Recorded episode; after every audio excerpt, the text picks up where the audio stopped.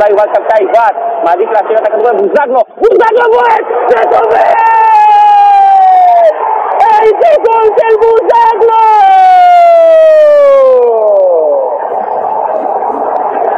יגאל ברמן. 78 דקות שם! באיצטדיון טונטון! יגאל ברמן, יגאל ברמן, אני לא מאמין. שבע אחת! סאוטהמפטון אפס! איזה מאור קולגות האלה. בוזגלו! עם השער הזה הוא כבש בסנסירו נגד אינטר! הוא כובש בסנט מריס נגד סאוטהמפטון!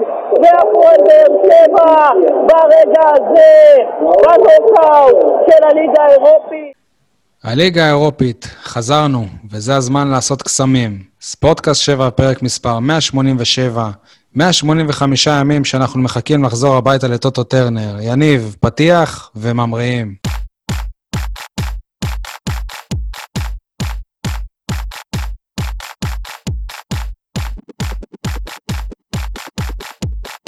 אהלן, אה, יניב סול ואייל חטב, מה שלומכם?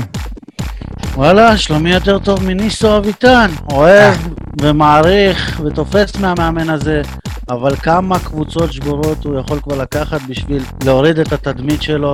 לא, כי ציפית שהוא ייקח את אה, מכבי חיפה או את מנצ'סטר יונייטד? את בני יהודה נגיד שהייתה על המדף, זו אופציה הרבה יותר טובה. אבל הם חיפשו מאמן. קבוצה מאוד מכובדת בכדורגל הישראלי, בעלת חשיבות, בעלת חשיבות הרבה מעבר לספורט אפילו בכדורגל הישראלי, נציגה של מגזר מאוד uh, גדול. Uh, היו הרבה מאמנים שהצליחו שם ועשו את הקפיצת uh, המדרגה שי, שלהם. בשנים לא האחרונות צריך כמה מאמנים שרדו שם עונה. שלמה. שנייה רגע, יש את יוסי אבוקסיס, שעשה שם עונות אה, גדולות והתקדם, ומרקו בלבול, שמעונה טו- טובה שם עבר למכבי חיפה, אולי בדרך הוא עבר באולימפית, אני לא, לא זוכר, בצעירה. בכל מקרה זה מקום אה, מכובד מאוד, ועם כל הכבוד, זה לא שברק בכר אה, חתם בסכנין. ני- ניסו, בקרב, בוא נגיד, בסצנה של ליגת העל, הוא עדיין נחשב כמאמן צעיר. וכשמגיעה לו הצעה מבני סכנין, אני לא חושב שהוא אה, יכול לסרב, אני שמח בשבילו, שמח שהוא חוזר. הלוואי שהוא יצליח. אני קצת, הלוואי שהוא יצליח, אבל... אני קצת ביאס אותי ש-. שכמה שעות אחרי שהוא, אה, שהוא חתם, התברר שנחת שחקן קולומביאני חדש. עכשיו, כאילו, א', א' כל זה מעצבן אותי שיש עוד קולומביאנים בארץ, אני רציתי שאנחנו נהיה בלעדיים, כרגע בעונה הזאת, ו- אבל מה שבאמת חשוב, שכאילו, שכבר שחקן, שכבר חתם שם שחקן על הראש שלו כביכול, אבל בסדר. אה, יכול להיות שהוא... אני לא יודע, עזבו, אני לא רוצה להיכנס לזה, נאחל לו בהצלחה, הלוואי שיצליח. הצלחתו היא הצלחתנו, ככה אני רואה את זה. מה שלומך, אייל חטב? שלום לכל הבאר שבעים ואנשי הנגב, שלום גם לרמי אדר, מאמן הפועל באר שבע כדורסל, לקבל 96 נקודות במשחק רשמי בקונכייה, לא עושה אותי מאושר, פייר. גם אותו. לא? כן. אני מניח שכן, אפשר היה גם לשמוע, לשמוע אותו ב- בסיום המשחק, כמה שהוא אה, אה, כועס על היכולת של הקבוצה שלו. בהחלט. Uh, טוב, בואו ב- בנקודות, מה בוער לכם, תפרקו, ואחרי זה ננתח את זה. סול, מה בוער בך? שני סגרים, עדיין קורונה, ונראה ששום דבר אה, לא השתנה. לא אכפת לאנשים מהכדורגל הישראלי, מהספורט הישראלי בכלל, מהאוהדים. נראה שהכל זה החלטות פוליטיות. למרות שהכדורגל כביכול uh, חוזר. Uh, לא בדיוק. אייל, אייל, מה בוער בך? אני אמשיך בקו שהתחלתי אותו, אני חושב שהמצב של הפועל באר שבע כדורסל, ובוודאי כשהיא הספורט היחיד למעשה שהיה לנו בימים האחרונים, הפתיחה הנוראית, אומנם נגד קבוצה טובה כמו מכבי ראשון לציון, אבל מה שהיה במשחק נגד ראשון זה, זה משהו שאי אפשר, אה, אי אפשר להחליק אותו בגרון, חייבים לדבר עליו, ואני אשמח לדבר עליו בהמשך הפרק. דבר עליו, ואני אגיד שאני רק ככה בזה, אני לא חלק מה, מההיסטריה הזאת, אבל בסדר. מה שבוער בי זה ששוב יש דיבורים על כך שיוסי אבוקסיס ממש אוטוטו עוזב את הפועל באר שבע וממונה למאמן נבחרת ישראל, ואז שוב הפועל באר שבע תהיה צריכה לה, להמציא את עצמה מחדש מבחינה מקצועית. אני חושב שאסי רחמים ואיתי בן זאב כבר עכשיו צריכים להתחיל לסמן אה, אלטרנטיבה ולעבוד בכיוון הזה. כינס, כמו שהיה הקיץ, שפתאום מילאו את ווילי רוטנשטיינר כנגד כל הסיכויים, איזה שעה לפני שהוא מונה, אף אחד אפילו לא חשב על זה לדעתי. נס כזה לא יחזור שוב להפועל באר שבע.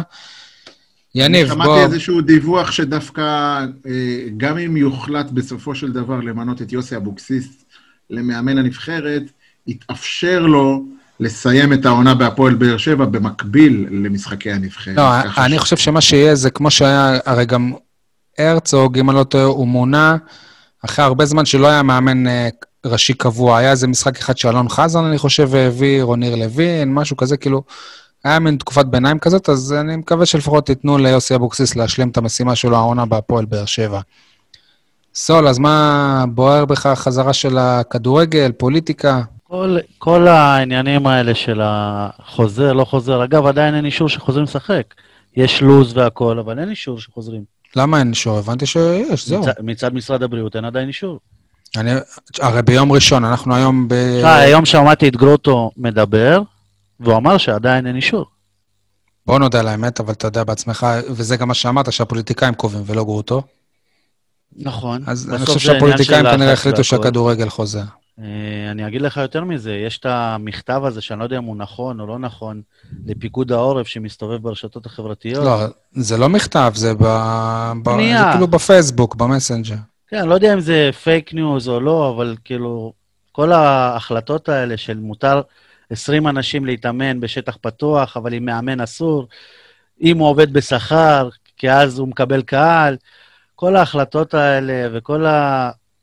כל העיסוק הזה בכלל, הילדים בינתיים לא, לא עושים ספורט, לא בבית ספר, לא מתאמנים, לא כלום. עוד 20 שנה שאנחנו נדבר על הנבחרת, בגלל הימים האלה, לא, לא, לא יצא שום כישרון מהארץ. האמת, סול, אם אתה חושב שבו, שבעוד 20 שנה שוב הנבחרת אה, תיכשל, זה יקרה בגלל תקופת הקורונה, אז וואלה, אתה אופטימי. אגב, אה, אני רוצה להגיד שהשבוע עשיתי ריצה, כפי שמותר ספורט אה, יחידני, אישי. הגעתי מהבית הבית שלי באזור נווה זאב עד לאצטדיון אה, טוט- טוטו טרנר, וכשהגעתי להיכל הקונכייה, לא להיכל הקונכייה, למכללת קייש, שליד למגרש הספורט שם, ראיתי את uh, קבוצת uh, אתלטיקה, בני, בני הנגב, או uh, הפועל, אייל, מה, מה השם הרשמי של הקבוצה? אייל. מכבי בני הנגב. ראיתי אותם עושים אימון כרגיל, כולם אחד עם השני, בלי מסכות, בלי כלום. אז את- אתה יודע, הענפים הקטנים האלה הרבה פעמים מדברים על חוסר אה, התייחסות אה, תקשורתית, לפעמים זה גם טוב. כי אם זה היה ענף שהוא הוא מתוקשר, זה לא היה עובר בשלום שהם מתאמנים ככה בניגוד להנחיות. אה, אתם רוצים לפתח דיון על מה שאמרתי שבוער בי על אה, אבוקסיס ל- לנבחרת, אתם כמוני, אתם אה, חוששים מה, מהרגע שזה יקרה? או שמבחינתכם, אה, בסדר, עוד חלק אני, מההתפתחות. אני דווקא חושב שיש מצב טוב שיחזור בדיוק אותו המקרה.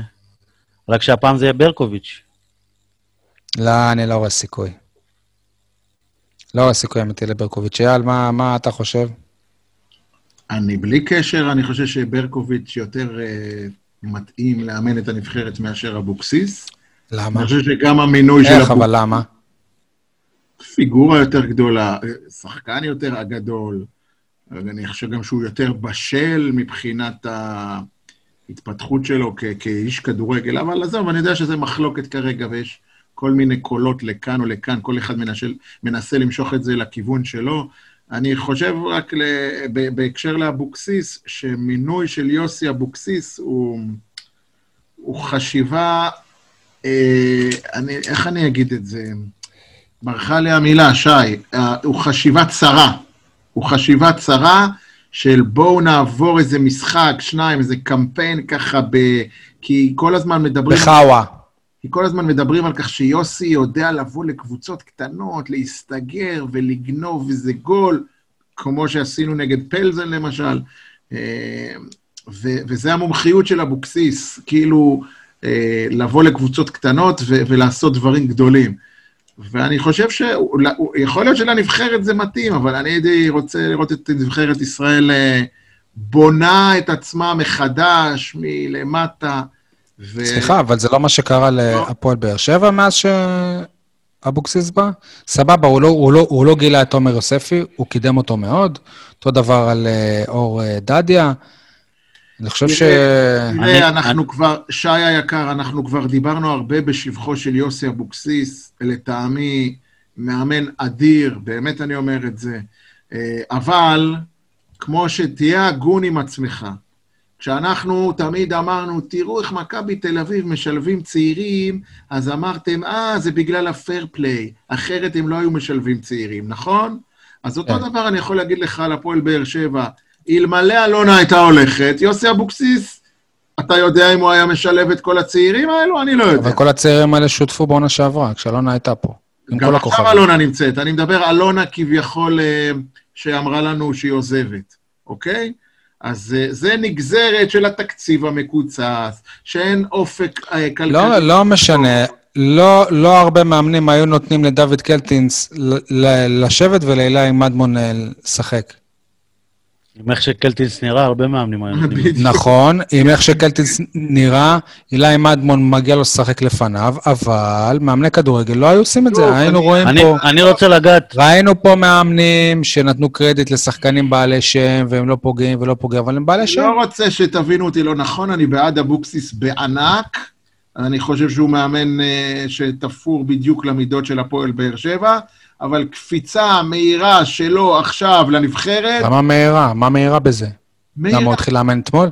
רגע, שנייה. אתה אומר על בר- על ברקוביץ'. אתה אומר על ברקוביץ' שלא אימן יום בחיים שלו, ברקוביץ'- שהוא יכול לאמן את הנבחרת. תקשיב, ברקוביץ' זה אגדת כדורגל, תעשה לי טובה. אתה... מה, נו, מה, הקשר? גם? לנבחרת, לנבחרת לא צריך מאמן שאימן שנים, הוא לא כזה שיעשה. באימונים. תשים לידך את מרקו בלבול שיעשה את האימונים, אתה תהיה מלמעלה, מוטיבטור, אסטרטג, לא יודע מה, ת- ת- ת- טקטיקן, ואפשר לרוץ עם זה. אני, אישית... שלא, שלא תחשבו, אני, אני רוצה שברקוביץ' יאמן את אה, הנבחרת, אבל וואלה, אם אני שם על, על השולחן בשיקולים הכי קרים ושיקולים שהם, אה, שהם מקצועיים בלבד, אני לא רואה סרט ש... עד היום, בנבחרת... אבוקסיס, אני מזכיר לכם, הוא אה, גם מנהיג, יש לו גם ניסיון בנבחרת ישראל כשחקן, וניסיון האימון שלו. הכל בסדר. היום בנבחרת ישראל אה, הביאו בעיקר מאמנים שעשו אליפויות. אבוקסיס נכון. הגיע ללא אף אליפות, נכון. כמאמן אני מדבר. ואולי הוא לקח גביעים, זהו, כן, בזה הוא טוב, והוא טוב גם בלחדור לליבם. נוקאוט. נוקאוט. זהו, אתם צריכים לשים לב לנקודה הזאת. קמפיין מורכב משלב בתים, ואבוקסיס עד עכשיו הוכיח את עצמו בעיקר בנוקאוט, נכון, לא ב- לא בשלב בתים. נכון. עד שהיה לנו פה נוקאוט, הם לא לקחו אותו, אבל טוב... אבל אולי יעלה את. באר שבע ל-32 האחרונות, ואז נגיד, הנה, הוא עשה קמפיין. באופן אני- כללי, אני לא אני- אוהב את ה... אני חייב את, אה, את ה- את ה- את החומר שמדבר מתוכך עכשיו. אני- אני צוחק, כן. ויניב, באופן כללי, אני לא אוהב שההתאחדות שותה לקבוצות מאמנים. גם אתם, יש לי על זה הרבה שיחות עם חברים ו- וכולי. לא, כי אתה לא עשית את זה לבני יהודה, כן? אה, ולקריית שמונה. ואני לא בהכרח אוהב את זה. מה זה קשור? אתה נותן לי דוגמה על דוגמה, אני לא בהכרח אוהב אותה. אה, חוץ מזה, אני חושב שבמקרה של בני יהודה, שני הצדדים רצו את העסקה הזאת. פה אני לא בטוח שהפועל באר שבע רוצה את העסקה הזאת. ולכן ההתאחדות לא יכולה להתנהג, לדעתי, כמו איזה, למרות שזה כאילו, אתם אומרים, אומרים זה, זה צו שמונה, לא אומרים לא לנבחרת, זה ה, ה, הסגל הלאומי וכולי וכולי, מנגנים לנו על כל הרגשות הפטריוטיים שלנו. אז לא, גם ההתאחדות צריכה לעבוד כגוף מסודר, ולתת למאמן או לקבוצה לסיים את העונה. וועדת אלתור. אם העונה של הפועל באר שבע בינואר-פברואר תהיה גמורה, אחרי אירופה, בליגה זה לא יהיה זה, בגביע נודח, אז אתה אומר, וואלה, בוא נבנה באמת את העונה הבאה ואין בעיה לשחרר. אבל כרגע לעשות מחטף כזה, זה, לא, זה יהיה לא לעניין. לא לעניין. אתם, אתם מתעלמים משני דברים. א', מההיסטוריה, שהיא? שהיא שיוסי אבוקסיס עשה קמפיין לעצמו בפעם הקודמת שהיה מועמד, וב', מזה שהוא בעצמו רוצה, אז עזבו רגע את ההתאחדות. יוסי אבוקסיס רוצה נבחרת לפני הפועל באר שבע. אז, אז אני יכול לכעוס גם על אבוקסיס. אם זה יקרה שוב, כמו בפעם הקודמת, אני... טוב שהזכרת את הפעם הקודמת שהייתה ככה אחרי הגביע, או לפני הגביע. ובימים שאחרי, ושם אנחנו לא שמענו את אבוקסיס בקולו אומר בפה מלא שהוא רוצה לסיים את החוזה שלו בהפועל באר שבע, אלא להפך, נתן לנו להבין שהוא רוצה ללכת לנבחרת, ועל זה... הוא- הוא- הוא הרבה אמר את זה בריאיון עוד אה, לפני הגביע, אני זוכר- אה, אני מזכיר לכם. שהריאיון שלו בידיעות אחרונות, אחרי שהפועל שהפועל באר שבע רק עשתה תיקו נגד בית"ר ירושלים בטדי. הרבה אוהדים של באר שבע אה, לא אהבו, כעסו עליו, נכון. לא אהבו את זה, ואני מציע לו לא לחזור על אותה טעות פעם שנייה, כאילו בוא, מה קרה? תחכה קצת, אנחנו כולם מדברים על חודש אפריל-מאי, אז כבר נדע אם העונה הזאת גמורה או לא. אגב, אבל אני רוצה שנייה לחזור אחורה, ב- עם, עם ההתאמה או לא, מדברים על זה שנבחרת ישראל היא די כמו הפועל באר שבע. קבוצה של שחקן אחד, שתלויה בשחקן אחד התקפי מאוד מאוד טוב, שפשוט צריכה לשחק בשבילו, ואבוקסיס עושה את זה ובקשר- טוב. ב- ובקשר שמאלי שעושה הכל יפה עד שהוא צריך להבקיע. כן, בדיוק, גם הייתה השוואה בין אה, קולציה למנור סולומון, כן. ולא הייתה עם אה, קורונה בשתי הקבוצות. בסדר, טוב, זה עוד... אה, עוד יהיה זמן יש לדבר על לנו זה, ובואו אירופה נקווה על שלא הפרק, נדבר. אירופה, אירופה, אירופה. בהחלט אירופה. אגב, סלאביה פראג, יום חמישי, במושבה, מחזור ראשון של שלב הבתים. אתם זוכרים כמה ח- חששנו שבוע שעבר מהקורונה, ומה יהיה, ואיזה סגל, ואיזה פה, ואיזה שם, ואיזה זה, וואלה, נראה שטפו טפו טפו. אנחנו עכשיו, אה, אנחנו יכולים גם להגיד לעצמנו באמת שחבל שלא נדבקה כבר כל הקבוצה והיינו מסיימים עם זה לגמרי. חיסון העדר. אבל כל הקבוצה כן. נדבקה. לא, עדיין לא. ז'וסווה היה אה, אה, אוקיי, חולה. כן. זה כל הקבוצה. שצועה זה, כל- זה כל הקבוצה. יפה, יניב. אגב, לא מדברים על זה, אבל אה, חלק מה... מאלה שנדבקו, הדביקו גם אנשים מה- מהמשפחות שלהם באופן טבעי, מן הסתם. אני אגיד לכם את האמת, אני, אני מאוד חושש מהמשחק ביום חמישי. אה, אני חושב שהפועל באר שבע, לאור כל מה שהיא עברה, בלי קשר לפערי הרמות בינינו לבין סלאביה פראג, תוסיפו לזה עוד את כל מה שעברה הפועל באר שבע ב- בשבועיים האחרונים. אני, בכנות אני אומר לכם, אני, אני, אני חושש לצפות במשחק. חושש. מהטעם אייל, אז הפשוט אתה יכול לארגן לעצמך לצפות במחצית ומחצית בכדורסל. הבעיה שגם בכדורסל זה לא ייראה יותר טוב. אבל כן. אה, אייל, תגיד, היו משחקים נגיד אה, מול כפר סבא, או מול רעננה, או לא, מול אני בני סכנין, שלא חששת מלראות את המשחק? א', כן, ברור, היו הרבה משחקים כאלה, אבל אני, אני אגיד לך מה, מה, מה מפריע לי. משחקי אימון בדרך כלל. עד שהיה לנו אה, רגעים כל כך יפים, אתם זוכרים אחרי פלזן? את הפרקים הקסומים והיפים והרומנטיים שהשתפכנו פה מאהבה. אתם זוכרים גם שהתלהבנו גם... ואחרי התלהב- מאטרוול. אייל, גם אה, התלהבנו שכל הקבוצות עכשיו אסור להם להתאמן, והפועל באר שבע היא מתאמנת, כן, רגיל, כן, כאילו. ואני אומר לכם את האמת, אני מצטער להגיד את זה, אני חושש שהשלב בתים הזה יציג את כל מה שעשינו עד עכשיו באור אחר, שאנחנו פתאום... תגיד, תגיד את הנבואה שלך, בשביל זה- אמר- אמרת בשביל שש זה משש. עלינו? בשביל להתבזות נגד קבוצה צ'כית? זה, זה החשש שלי, אבל אתם מכירים אותי כבר, אני אה, לא... כן, אנחנו חששנו גם מול מול פלזן, כאילו, בסדר. מה, כאילו, יש מצב שאתה חושב שאנחנו נהיה העתק של הקמפיין ההוא, של כן, ששחקן חוגג אחרי גול אחד, שהצליחו כן. להבקיע לא, עם פנדל? לא, יותר יניב, גרוע, תשמע, לא זה לא- אפילו גול אחד. תשמע, יניב, אני מזכיר לך שהפועל באר שבע הם השחקנים הגדולים, כאילו, אומ- אומנם גם יש לה קמפיין, כמו ששמענו בתחילת הפרק, בפתיח שעלתה לשלב 32 הגדולות, אבל שנה אחרי זה סיימה אחרונה בבית שהוא לא כזה קשה על, על הנייר, עם סטיאבה בוקרסט, עם uh, קבוצה שוויצרית, אני לא זוכר את שמה אפילו. איזה קבוצה זאת uh, הייתה? מה? שהייתה איתנו ב- בשלב הבתים בליגה האירופית. לוגאנו? גאנו. לו- לוגאנו וספרטה פראג. ליגה שעל, אה, בית שעל פניו הוא הרבה יותר קל מהבית הנוכחי שלנו, וסיימנו בו ב- במקום האחרון. פה יש לך קבוצות מגרמניה, קבוצה מצרפת. אתם, אתם ראיתם את, אה, את התוצאות של המחזור, כאילו, זה היה ממש אה, היום ואתמול. באייר לברקוזן, ניס מפרקת, וסלאביה פראג היא עוד, ב, ב, בסדרי גודל, היא עוד החלשה מביניהם, כאילו ניס היא הדרג הרביעי אמנם, אבל אתם בדיוק. תראו שניס תהיה אחד, שתיים לפחות, זו קבוצה מפלצתית ברמות, ברמות שהתמודדנו איתה. אני, אני, עכשיו, בניגוד למשחקים נגד מאדרוול ופלזן, זה היה מפגש אחד. ניצחת, נכון. עברת. הפסדת, הודחת. פה אתה תפגוש את ניס פעמיים, ואת לברקוזן פעמיים, ו... ואת פראג... גם כמובן, גם גם לא הטווחים הם. קרובים אחד לשני, קרובים אחד לשני, כן, וכנראה יהיו לנו משחקי פתאום- ליגה גם באמצע. כן, הליגה, והקורונה, וה- והטיסה, לא, לא, לא, לא. הנה, לא. כבר יש לך מכבי תל אביב ביום ראשון. כבר יש לך מכבי תל אביב ביום ראשון על הראש. לא תשמע, מבין, אתם. שכחתם מי הקבוצה היחידה בהיסטוריה שניצחה את אינטר פעמיים בבית חוץ באירופה? כן, ומה היא קשורה לקבוצה הנוכחית? אז האמנת שהקבוצה ההיא תעשה את זה? לא. אבל עדיין זה לא... לא יודע, לא יודע, זה לא... מר- תשמע, אני מודה, יכול להיות שאני כבר נהייתי יותר מדי מריר מהעובדה שאין קהל במשחקים, אבל אני, אני עם כל האהבה שלי להפועל באר שבע, וכמובן שאני אצפה במשחק, למרות מה שאמרתי קודם וכולי וכולי, אבל תשמעו, אנחנו לא ניכנס לזה.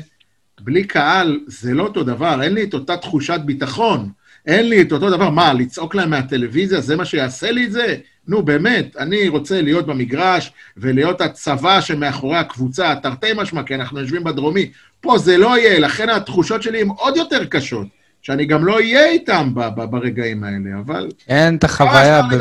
באמת, אם אני מסתכל בעיניים של אוהד, זה... זה- זה... מה אני אגיד לך, זה ללכת אל אלונה פארק ואתה לא יכול לעלות לאף מתקן. אבל בואו נראה את חצי הכוס המלאה. קיבלנו קבוצות מגרמניה, מצרפת, סלאביה פראג, יש לנו רק מה להרוויח פה. הרי כו- כולם, אה, כולם מצפים שבאר שבע תחטוף שם. נכון. אז מה, אפשר רק כולם להבטיח. חוץ מיניב סול. מה מלא בזה שנחטוף? כאילו, לא הבנתי. לא, הוא אומר שאפשר לבוא מ- מלמטה, בלי ציפיות. ולה- גם הם מזלזלות בבאר שבע, הקבוצ... הקבוצות האלה. יניב, הלוואי... מעניין אם, אה, אם אה, פטר בוס הוא אה, שים שמירה אישית על וואקמה. אני חושב שהדבר הכי נורא שקרה להפועל באר שבע זה שאחרי שהדחנו את פלזן הצ'כית, קיבלנו עוד קבוצה צ'כית, ככה שהם יכולים לך... ל- כן, הם לא יזלזלו. בדיוק, הדבר האחרון שהם יעשו זה שהם יזלזלו. אה, טוב, אז אם אנחנו מדברים כבר על היריבה, בואו נעבור למישהו ש, שמכיר את היריבה. עכשיו אה, אני שמח להציג את, ח- את מרטין ואט מהצ'ק דיילי ספורט, אה, קולגה שלנו, עיתונאי אה, צ'כי. מרטין ואט, we, we very glad that you're here with us in, in our uh, pod. How are you? Pleasure to speak to you. Thanks. Uh, fine, considering the situation with COVID, which is, uh, I think, very similar to yours in Israel, maybe even worse. So, uh, yeah, we are all doing what we can. Okay, I, so we start with the COVID, and I think that this is the million dollar que- question. Well, No, I don't what is have the cure. what is the situation there? You know, before uh, Yeah. two week, we thought that maybe we will don't have squad to the game, but now everything is good. Till now, what the situation in uh, Slavia Prague? Actually, the situation in the whole Czech League uh, is pretty tough at the moment um, because the league is stopped and only the uh, most important uh, important competition in uh, competitions in also in all sorts of sports are taking place in the country. So, for example, this uh, tennis tournament or MMA tournament, and uh, also the Europa League games, uh, which are um, also the Czech teams in. So, but the Czech league is uh, not going on at the moment, and that's uh, pretty hard for uh, any good sides to make a good preparation for it, especially now with the restrictions with COVID that uh, only six uh, people can be in one place at most. So that makes uh, training, for instance, uh, very hard. Uh, I don't know uh, at the moment if the professional clubs haven't got some sort of a, an exclusion or some sort of uh, deal that they can train uh, with all their guys, but uh, I think there are some measurements uh, in place uh, for that to uh, be able to do that because otherwise it would be like really hard to make any sorts of good preparation for the game. But in terms of Slavia, uh, they've been in pretty good situation with COVID. Actually, uh, they've battled uh, with it very well uh, since the start of the season. They, I don't even recall that they had a single case in their team, uh, but they are doing like really tough uh, restrictions for their player for their players. Uh, they cannot leave almost their home. Um, their wives have to make shopping uh, just online and stuff like this. So it's a pretty restricted life. And uh, for the mental side of uh, the players, uh, it's also taking its toll. I think it could have been uh, one thing why they didn't uh, get into the Champions League as well.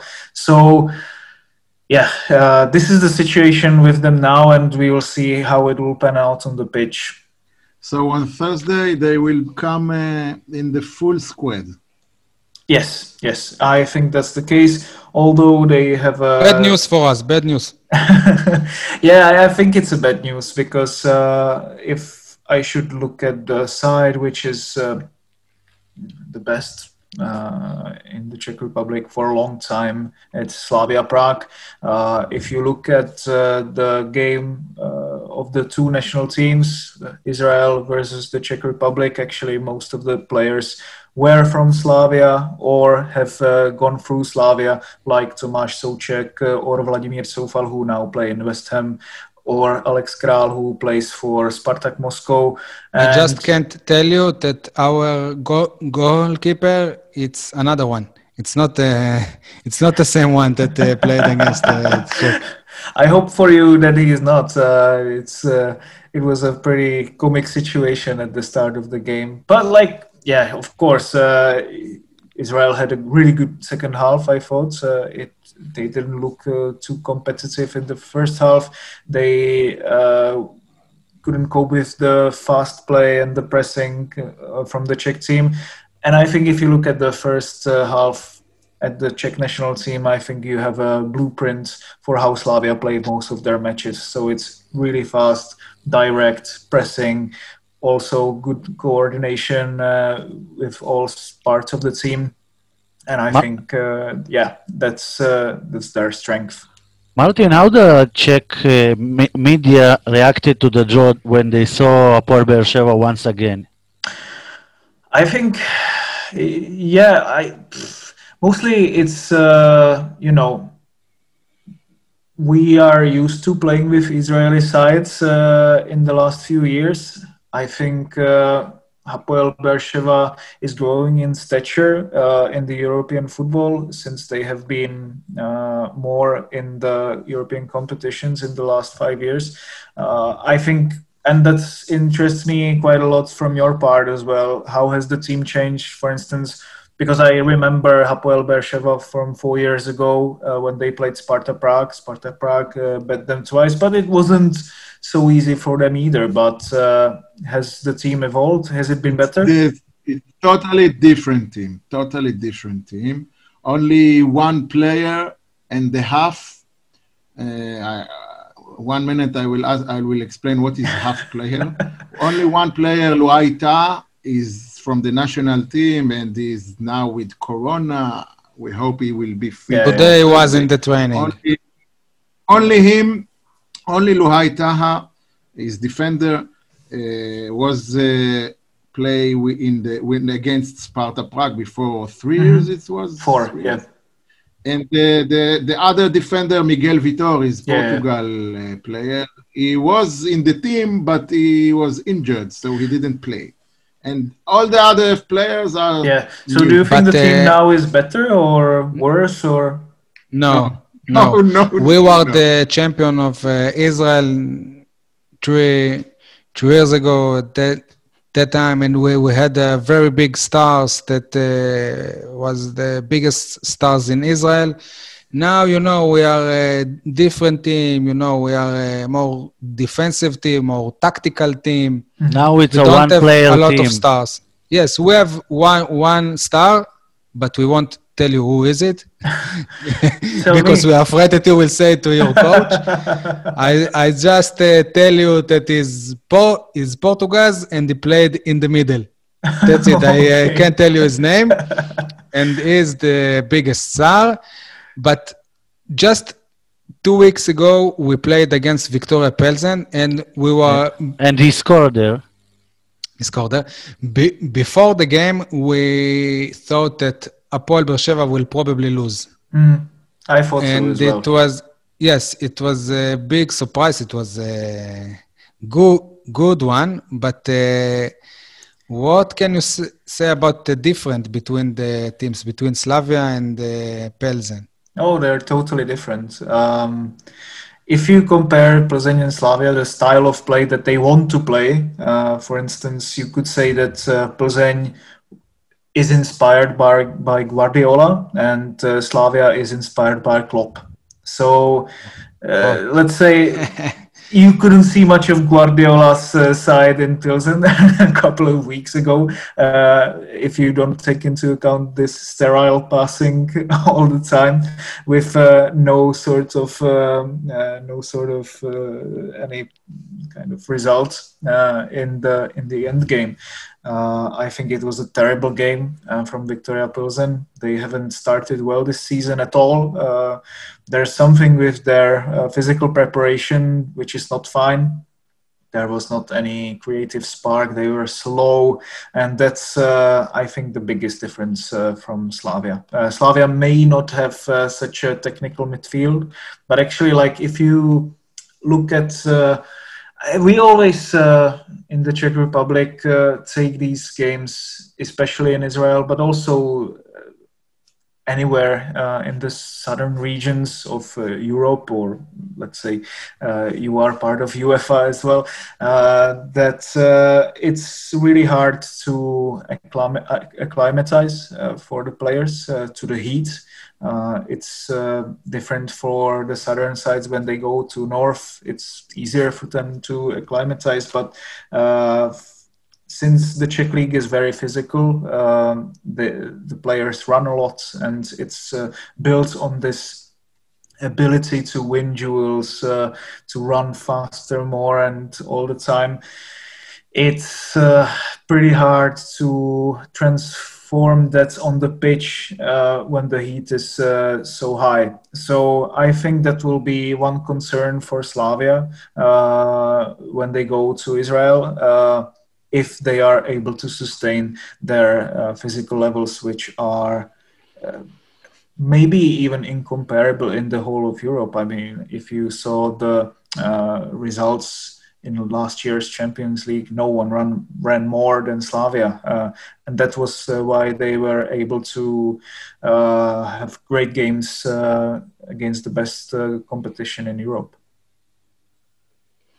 Who are the dangerous players? And I promise you that we we won't tell it to no one.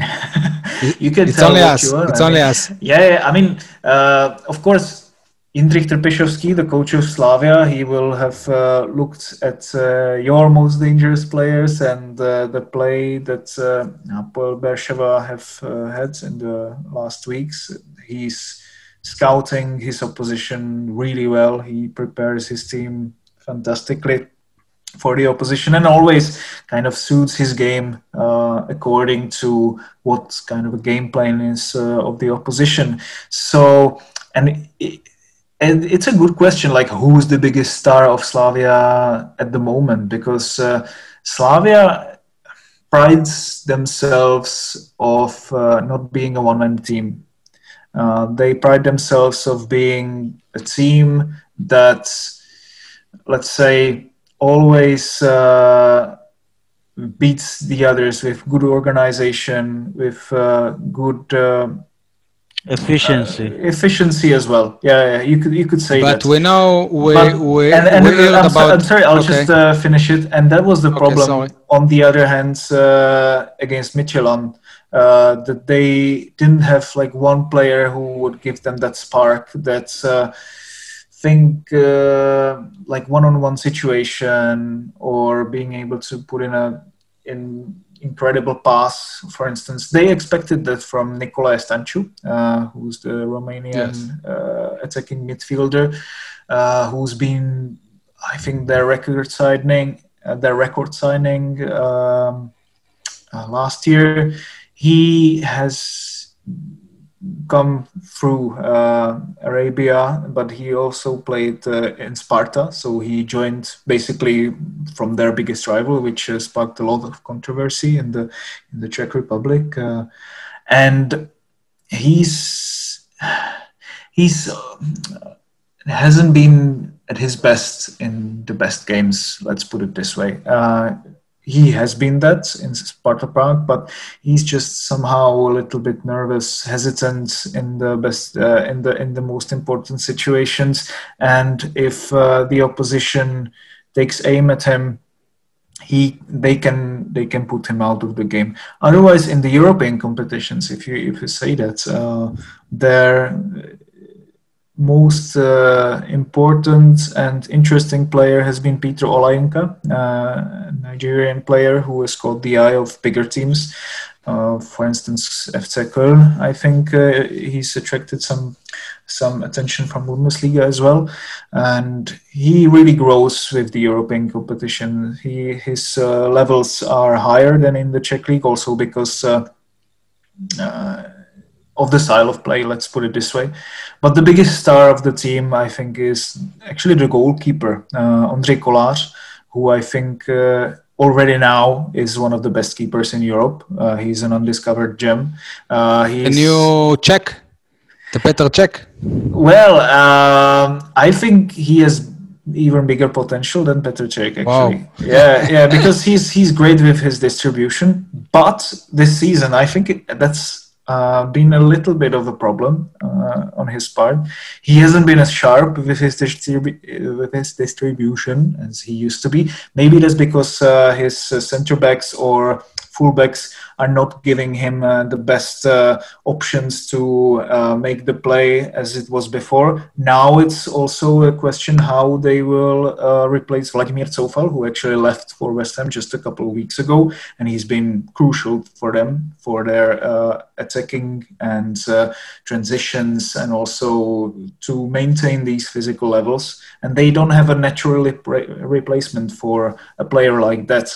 But Ondřej Kolář uh, is not only great with his uh, distribution, he's also great on one-on-one and makes incredible saves, saves a lot of penalties. There was a um, controversial penalty save, which was then rescinded because uh, he stepped just like a couple of centimeters over the line against Midtjylland, which actually uh, made the whole difference in the whole uh, playoff tie, you could say. And there's been a huge controversy in the Czech Republic as well. So there's a couple of players who I think are really important. But if you look at it as a whole, I don't think there's like one crucial player that uh, if he doesn't start, the team would fall apart. I that's think that's exactly the problem of Apol Beersheva because we have one big player, but sometimes it's only him.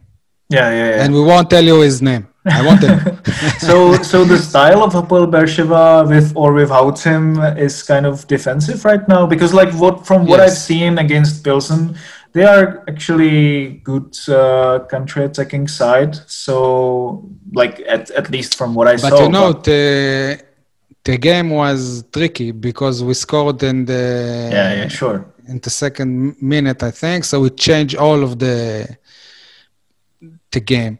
Uh, I I guess that Apol Beersheva will open, you know, slowly and try to try try to make move when the weather will uh, affect your side. I think it's I think it's best if they put balls over the top. I think it's uh, always a good recipe against uh, Czech clubs because uh, when they have to attack, when they have to open their play, it's getting a little bit tricky uh, because, as I said, there's not a lot of players who can beat uh, a guy one on one and uh, then then make some kind of unexpected contribution. Martin, what can you tell us about the media coverage to this game in the newspapers, in the um, internet uh, sites? Uh, it's the it's the biggest uh, match this week in Czech Republic. Or- There are no games. Uh, Yeah. Um, the biggest match is actually off the field, uh, to be honest, because uh, just now, uh, just yesterday, I don't know, it was two days ago, but uh, the vice chairman of the Football Association was uh, taken into custody, actually. So, and he's had. Uh, he was sorry, I didn't hear you. He was, he was taken into custody. Uh, he's uh, he is in pretty much in jail right now. Uh, he's uh, been a part of the secret police uh, in the communist era, and he's been touted as the worst thing in football uh, after whatever. He's been always always uh, trying to uh, establish himself as this bad guy uh, who uh, controls everything. So now there's this huge affair, uh, not only in football but in the whole society, and also with the COVID.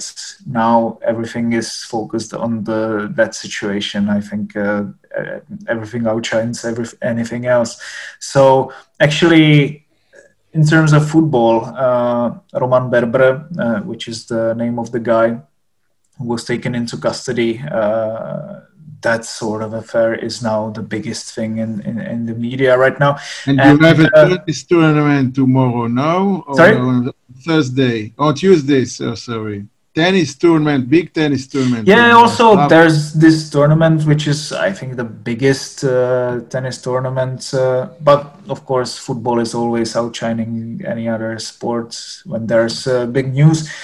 But at this time, also I think Slavia's match will not be the biggest on Thursday because uh, the Czech Republic has three um, contestants in the Europa League group stages, and it's. Uh, the Sparta Prague, uh, who actually returned uh, to group stages of any European competition after four years. Actually, after meeting Hapoel Beersheva in the Europa League group stage at that time, uh, and since Sparta Prague is uh, historically the biggest club uh, in the Czech Republic, although they haven't had so much success, uh, I think that their return is a little bit more.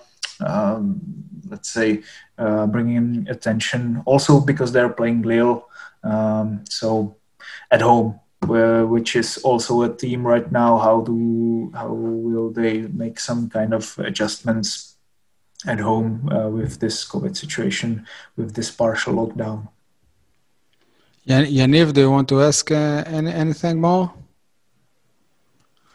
Okay. Uh, in, the, in the Israeli media, in the, in, especially in Beersheba, Mhm.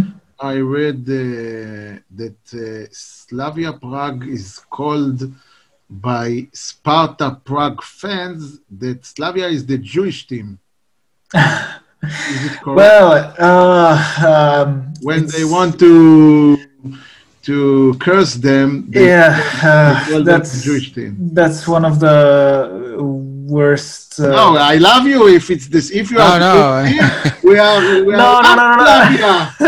no, no, no. But like, it's it's kind of an anti-Semitism from the Sparta Prague fans uh, Ah, because they they chant uh, Yugoslavia at uh, the games when they play their derbies. And um, it's because of this anti-Semitic trope that they stolen some insurance money in the 1920s or 19, 1930s, and it's uh, uh, sang by hooligans and stuff like this. But also, also like Slavia doesn't have uh, Jewish, uh, let's say, they have Jewish heritage, of course, just as Sparta Prague in the First Republic uh, in the 20s and 30s, but they uh, weren't founded by uh, Jewish students or or any anyone like that. Um, No, we, we I think it's also I think it's also touted as some kind of a Jewish team, and I think this is an I don't know it's a stereotype that gets thrown out always uh, when you have two teams, and Sparta Prague is the more uh, let's say working class team, and Slavia Prague is more the team of the intellectuals, you could say, or the liberal elite. I must say- I must say that uh, also in Israel, there's a part of uh, of fans that call to another team, they call them German. Yeah, yeah. No, no, it's uh, It's the same. Yes, uh, we call them capital Tel Aviv the Germans. You know. Yeah, so. yeah, yeah, I don't know what you call Beitar Jerusalem actually. Mm. So. Jerusalem. Eh. that's that's one thing as well. So yeah. that's we need to do a full uh, podcast uh, for, uh, exactly. for the situation there. Yeah, yeah, sure. So uh, just tell me, what are the expectations of uh, Hapoel Beersheva in the whole group? Actually, You are not in the correct place because if you ask us, I hope it will be 5 0 to Sparta. That I, I if you tell me now, I I I, I buy. I tell you, okay, we agreed 5 0 to to Slavia. Sorry, not uh, because I'm uh, pessimistic, uh, oh, and uh, 5 0 is fine for me. But he is uh, like that in every game, no matter what uh, team Hapoel Beersheva plays Against against. Pelzen, I said before uh, 4 0 to Pelzen. well, it can only get better, you know. So and it did. I will better. tell you again. It was it was a big surprise that uh, Apoel Beersheva is in the group Yeah, stage. Uh, But well again, done to know, them because like they didn't let uh, Pilsen create anything uh, of sorts. So I think they will be hoping in uh, similar playing style, and I think it, they could have a chance because it's always hard with traveling, especially nowadays. I think it's No, I, will tell you hard. something because of the COVID. Um, in Israel, the, we called it Corona, okay, not COVID. Yeah, yeah, yeah. So, uh, because of the COVID, Corona, 16 mm, players and staff and like this. So we don't know what to expect from. them. Oh, Be- Yeah, now, yeah, yeah. now they are all uh, uh, fine. Be- be- Before uh, two or three days, they come back to, to training. After some of them uh, only today. The coach only today come come back to the. Yeah. after 10 the- days that they were uh, at home. wow. So we don't know what to expect. We don't know what the corona makes them. We don't know what to to to, to think about this. But as you can see in these times, it doesn't have to be uh, totally negative because uh, with the national team, it was also like that uh, when the Czech national team had to be uh, made up from scratch. Um, against Scotland, it was a better performance almost uh, than against uh, the Scotland that Yeah. who were always also depleted. So it's it doesn't make sense too much, and also the home sides are now in favor these days. So maybe you. But you know that. out of it. Uh, but you know that we w- we will not play at home. The stadium is. I know, I uh, know. Is not our home. We have uh, roof problems. But you know, it's um it's football. of course, it's football. Because because um I wouldn't have thought that uh, Victoria Pilsen will go out, but they have a terrible away record. Actually, Slavia have a great away record in European competitions, but it, I'm really curious because uh, I think that. Uh, when they haven't when they were knocked out by Midtjylland uh, in the Champions League, that has hurt them a lot. I I saw the team for the first time to be totally destroyed mentally.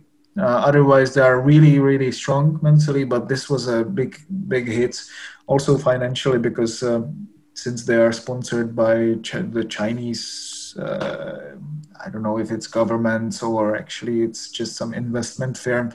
Um, there's also a question of uh, the money, the finances. Everyone is getting a little bit nervous these days. So it's the first game after such some periods, and I'm I'm really looking forward to it. And to be honest, I, I don't know what to expect from Slavia after a long time because normally you know what Slavia are going to come uh, up against. Uh, but uh, since But they will you be the favorites, bet, I would bet for a slight win, like 2 1 or something like that, or 1 0, or maybe nil nil 1 1, something like this. I, I You don't are expect diplomat, Sla- huh? You are you no, are diplomat. no, no. But I think like uh, Slavia, Slavia actually, it's it's never easy for the Czech sides. I don't think you will see a Czech side winning four 0 or five 0 Don't say that. And Don't say especially, that. I have to say it because I see you're all of pessimists, and then it works I'm out not. in your favor. So I have to, I have to outdo this. So, but but for the Czech sides, it's always uh, negative when they are the favorites. When they go into the games expecting nothing, then always uh, they get better results. But if they have to go into games as a favorite, it's it doesn't suit them at all. By the way, many in Israel think that uh, Slavia are the favorites not only in this game but uh, in the whole group. Yeah, that's uh, that's a great great accomplish. Uh, that's a great uh, accomplishment for Slavia, and it just shows uh, how much they've grown for in the five years that the Chinese government has uh, bought them, basically. Because uh, five years ago, Slavia were almost liquidated. They were they were almost going bankrupt. Uh, So the Chinese government brought us uh, Slavia Prague and the Corona. Well, you could say, you could say that So it's uh, all part of this whole huge conspiracy, maybe. Um, and they're coming from the Czech Republic, so they are going to give you even more problems uh, that you already didn't have. no, I'm just joking, of course. But um, yeah, i- and it's not just the money. Uh, one thing is that they have thrown out uh, a lot of money on uh, wages and big players and stuff like that. But at the same time, they have made some smart decisions. Uh, they have an eccentric uh, chairman. Uh, we he's called Jaroslav Tvrdík, and uh, the cipher for Jaroslav in the Czech Republic. I don't know. If you have Michael, someone is Mike. So for Jaroslav, it's Jarda, and uh, because he was in ahead of uh, the aviary, the Czech aviary um, uh, company. And I'm sorry if I'm going a, a little bit off the tangent a, a bit, but he's a big person in the politics as well. Uh, he's uh, the head of the Czech Chinese uh, chamber or whatever, and he's uh, always he's like Donald Trump of. Uh, Czech Twitter because he's always tweeting out something and he's always throwing out uh, huge money and gets his companies into debts and stuff, something like this. So when he got the Czech aviary company into debt, uh, everyone was starting to call him Luftjarda. So yeah, that's uh, still his. Uh, that's still his uh, some sort of a na- nickname that they they got him. But he his biggest success in his whole career, I think, is with Slavia because he's made some really smart decisions. He listens to fans.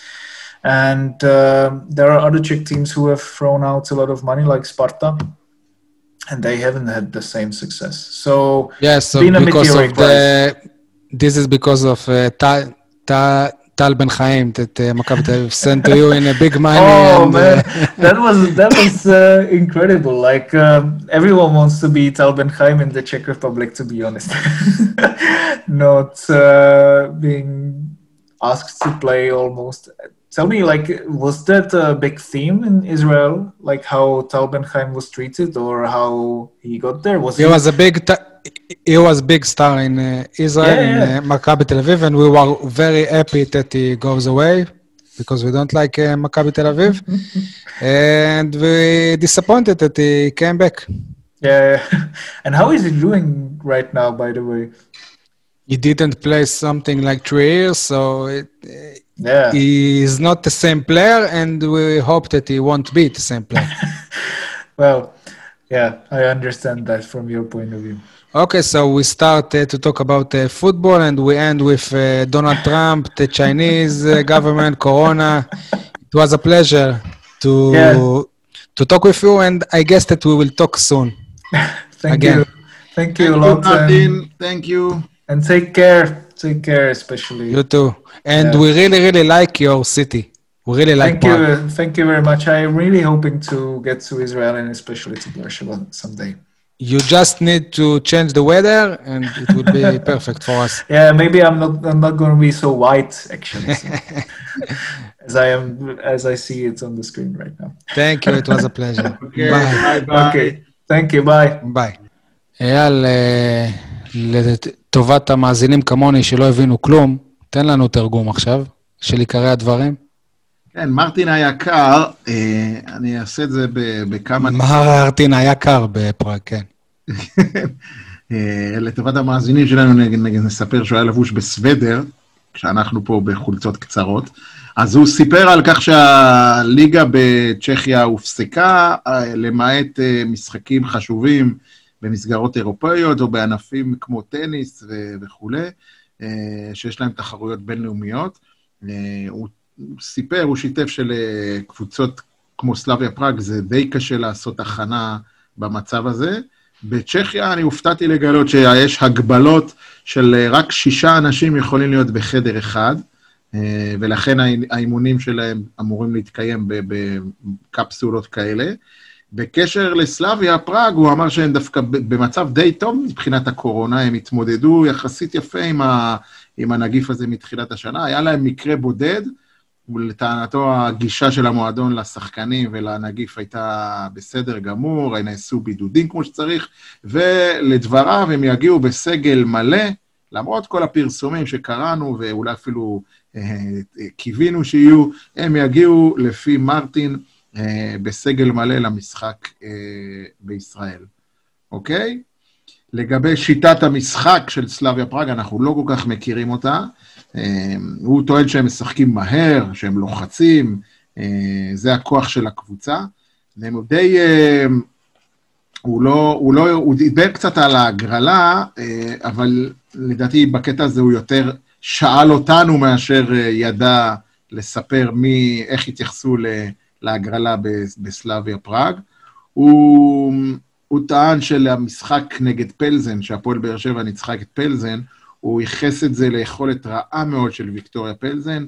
הוא טען שהייתה בעיה בהכנה הפיזית שלהם, שזה הבדל גדול לעומת סלאביה, כי לטענתו סלאביה אה, קצת יותר אה, מכינה את עצמה נכון יותר למשחקים אה, בסגנון כזה. דבר אחד שהוא, שהוא הרחיב עליו, זה היה לגבי תנאי האקלים בישראל. נראה לי שבצ'כיה רואים עכשיו אה, שבישראל או בתל אביב 30 מעלות, 32 מעלות, ואומרים, וואו, וואו, איזה, איזה חם פה. אה, ולזה הוא אומר שיהיה לסלאביה פראג קשה, קשה להסתגל. אה, לדעתי הוא קצת נסחף, כי 30 מעלות של חודש אוקטובר זה לא 30 מעלות של חודש אוגוסט. אה, זאת הערה שלי. אה, הליגה הצ'כית היא פיזית, השחקנים, ש- השחקנים של סלאביה פראג מורגלים במשחק כזה, הם יבואו עם ביטחון. אה, השאלה היחידה אם הם יצליחו לעמוד במאמץ פיזי בגלל תנאי האקלים ו- ולשחק באותו קצב ב-90 דקות. הוא גם הוסיף ואמר שהמאמן שלהם עושה הכנה טובה למשחקים, הוא מתמחה ב scouting על יריבות. לגבי הסגל של הקבוצה של אה, סלאביה פראג, על מי לשים לב, איזה שחקנים בולטים, הוא, הוא הדגיש את זה כמה וכמה פעמים, שאין להם באמת שחקן אחד משמעותי, אלא הם יותר uh, מתמחים כקבוצה, ובכל זאת הוא הזכיר, א', uh, את הקשר ההתקפי הרומני ניקולאו סטנצ'ו, שהוא סיפר קצת על הרקורד שלו, הוא היה בספרטה פראג, שיחק בערב הסעודית, פה ושם הוא קצת, uh, יש לו בעיה... אה, שהוא קצת חם מזג, מזכיר לנו מישהו. אה, עוד איזה שחקן אה, ניגרי ששיחק באפצה קלן, ולדב... לא, לדבריו... נראה לי שהוא מועמד לקלן, שהם עוקבים אחריו, אם אני הבנתי נכון. אוקיי, לא... כן, עוקבים אחריו.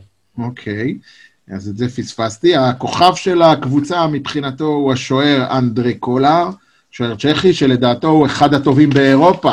גם כשהזכרתם לו את פטר צ'ך וכולי, הוא אמר שיש לו נתונים אפילו יותר טובים מפטר צ'ך. אה, מבחינתו יש עוד שחקנים חשובים בסגל ובהרכב של סלאביה פראג, אבל על, על אף אחד מהם אי אפשר להגיד שבלעדיו היכולת של הקבוצה נפגעת, כי הם משחקים אה, די קבוצתי.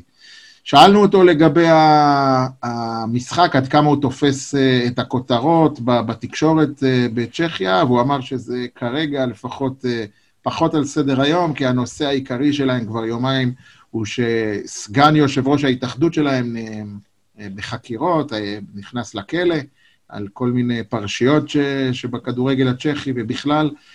זה מה שמעסיק את מהדורות הספורט שלהם, על זה יש דיון ציבורי גדול. יש גם את הטורניר טניס גדול באוסטרבה, בצ'כיה. המשחק נגד באר שבע מעניין, אבל הוא גם הזכיר שיש עוד משחקים במקביל של ספרטה פראג וסלובן ליברץ הצ'כית, שמבחינתו כעיתונאי, שמסקר אה, את הכדורגל והספורט בכלל, הוא טוען שהסיפור של ספרטה פראג שחוזרת לזירה האירופית הוא אפילו יותר גדול מהמשחק של אה, סלאביה פראג נגד באר שבע.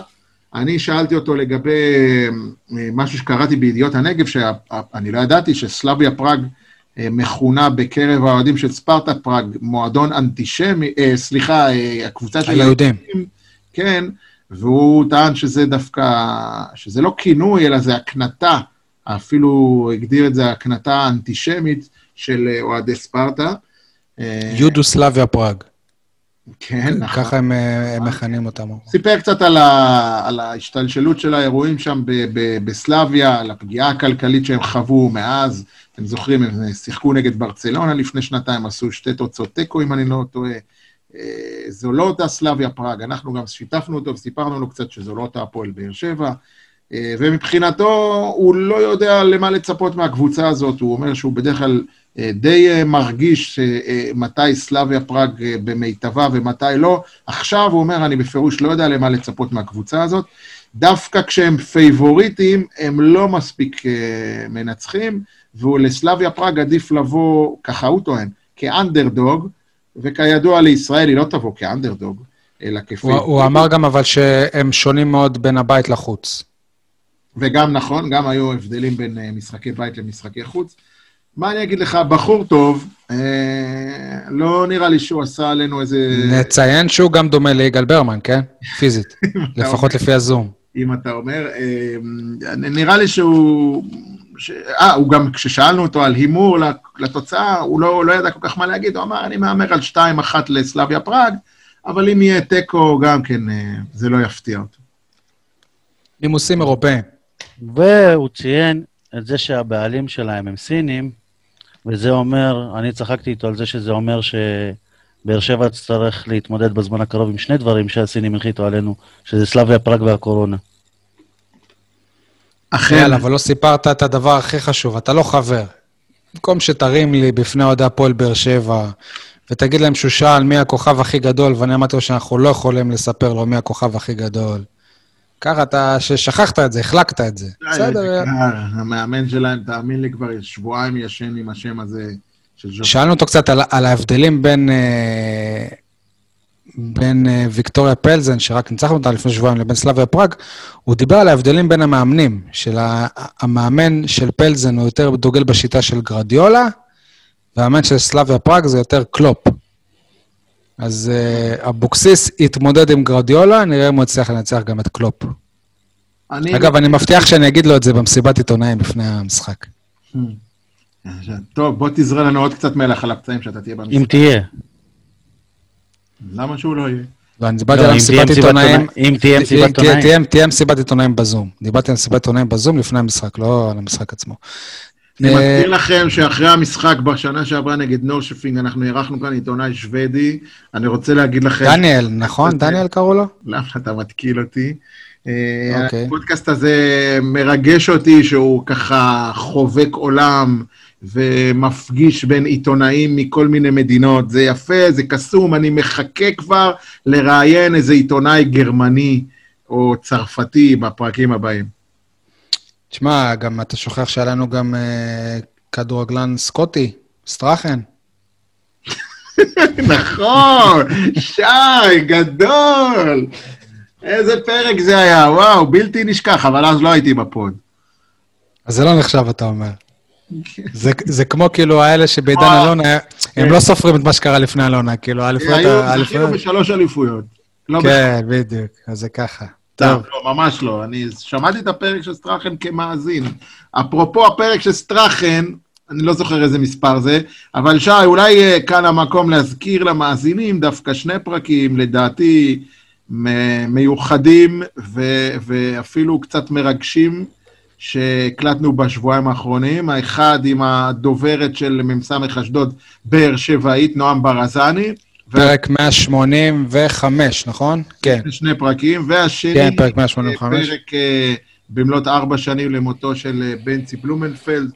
אני יכול להגיד לכם שאני קיבלתי כבר אה, תגובות אה, מחברים וכאלה, שהיה חלילה שתשתף אותנו בקבוצה הפרטית, אבל בסדר. אה, ומעניין. זה היה בשישי בערב, לא, אפילו לא חשבתי. תציין, מ- עם הבת של בנצי ועם אובידיו אובן. כן. תודה, יניב. זה היה פרק 186, ב- ב- באמת אה, פרק שכדאי להאזין לו. אה, זהו, אז גם העלינו מישהו מרומניה. אה, וואלה. שכחת גם את זה. טוב, יאללה, זהו, אה, החמאנו לעצמנו יותר מדי, בואו אה, נתקדם. כדורסל, אה, הפועל באר שבע עשתה היסטוריה, טוב, בערך, כשלראשונה קיימה משחק במ- במסגרת אירופית, מוקדמות הליגה הבלקנית, אירחה במוצאי שבת אה, קבוצה אירופית מוכרת, מכבי ראשון לציון. אה, קיילב אגדה הצליח אה, לסחוב את באר שבע למחצית ראשונה צמודה מול סגנית האלופה הישראלית. בסופו של דבר המחצית הסתיימה בפיגור של שלוש נקודות, אבל במחצית הראשונה קבוצה של אה, גיא, גיא גודס הייתה כבר, הפגינה כבר דומיננטיות מוחלטת. מחצית השנייה. כן? אמרת ראשונה. לא, תמשיך. אוקיי. מחצית השנייה ניצחה 96-85. על פניו, הפסד לסגנית האלופה הישראלית ב-11 הפרש, שלא נדבר על זה בהופעת בכורה באירופה, שיש אה, התרגשות וזה, המועדון לא, לא רגיל לזה. בהפרש של 11 נקודות, הוא די סביר, אז אייל, בוא תנסה לי להסביר למה זה כל כך בער בך, ולמה אני יודע שבקבוצה, וגם רמי אדר, כאילו, יש תחושה כאילו קיבלנו 30 הפרש. ככה אני מרגיש. דבר, אייל. יש לי הרבה מה להגיד, אה, תצטרכו לעצור אותי באיזשהו שלב. אה, באופן כללי, אני אתחיל... תצטרך להעיר אותנו באיזשהו שלב. מה לעשות? לא משנה, טוב שלא שמעת. מצחיק שבאופן כללי, באמת, אתה צריך להעמיד את, ה, את הדברים בפרופורציה הנכונה. הפסדת לקבוצה אה, עדיפה ממך בכל קנה מידה. אה, אני מזכיר, סגנית אלופת המדינה, בעונה, ממש בעונה שעברה, שהסתיימה רק לפני חודשיים. אה, ככה שההפסד הזה הוא די צפוי, אבל בכל זאת, אני חושב שמי שמסתכל ככה, או מנתח את המשחק מהצד, ומנסה להיכנס לראש של רמי אדר, יש פה כל כך הרבה דברים שהם לא רמי אדר. הזכרתי את זה בפתיח, לקבל 96 נקודות במשחק כזה, זה... אין הגנה, פשוט אין הגנה, ועל זה אני חושב שרמי אדר לא ישן בלילה. את זה הוא לא מקבל. לא רק שאין הגנה, גם אין התקפה. וכל מי שיגיד לי, מה, אבל קלענו 80 ומשהו, חבר'ה, גם בדקות הטובות של הפועל באר שבע, ואני בטוח שרמי אדר, לא דיברתי איתו מילה, אבל אני בטוח שהוא מסכים איתי. הכל היה מקרי. הסתמכנו על יכולת אישית של קיילב אגדה, יכולת אישית שדרך אגב במחצית השנייה נעלמה, וכאן המקום להגיד שאני אישית חושב שכלב אגדה זה הימור גדול מדי, שחקן מוכשר, שחקן אה, יכול להיות פנטסטי, אבל עדיין ממש לא יציב, וזו לא הפעם הראשונה שאנחנו רואים אותו לא יציב.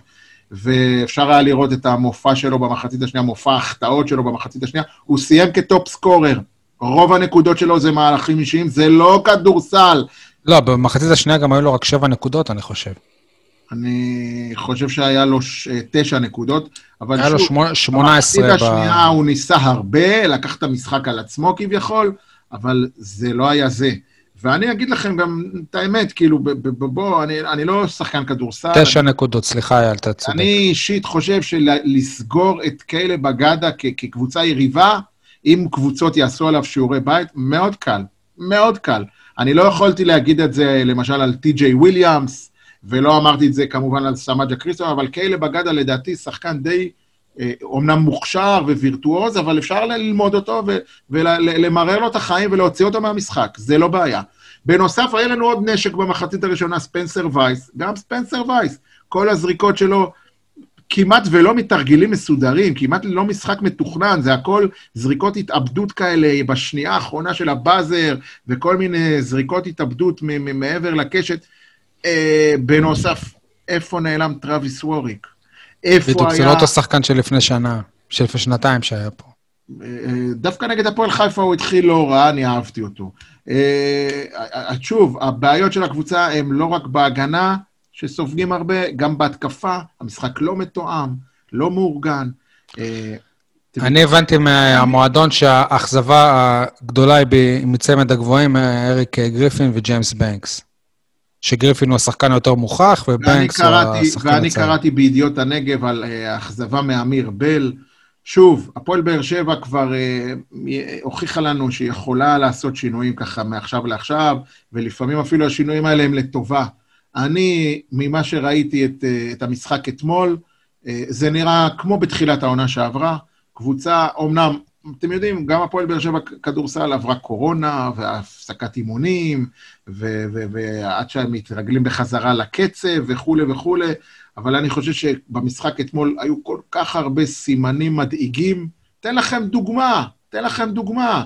אדון... אה, אה, שי, תזכיר לי את השם שלו, אריק גריפין, היו לו שתי זריקות, אני שוב, אני רואה את המשחק מהטלוויזיה, שתי זריקות ברבע האחרון, שהשדר במפורש אמר זריקות של שכונה.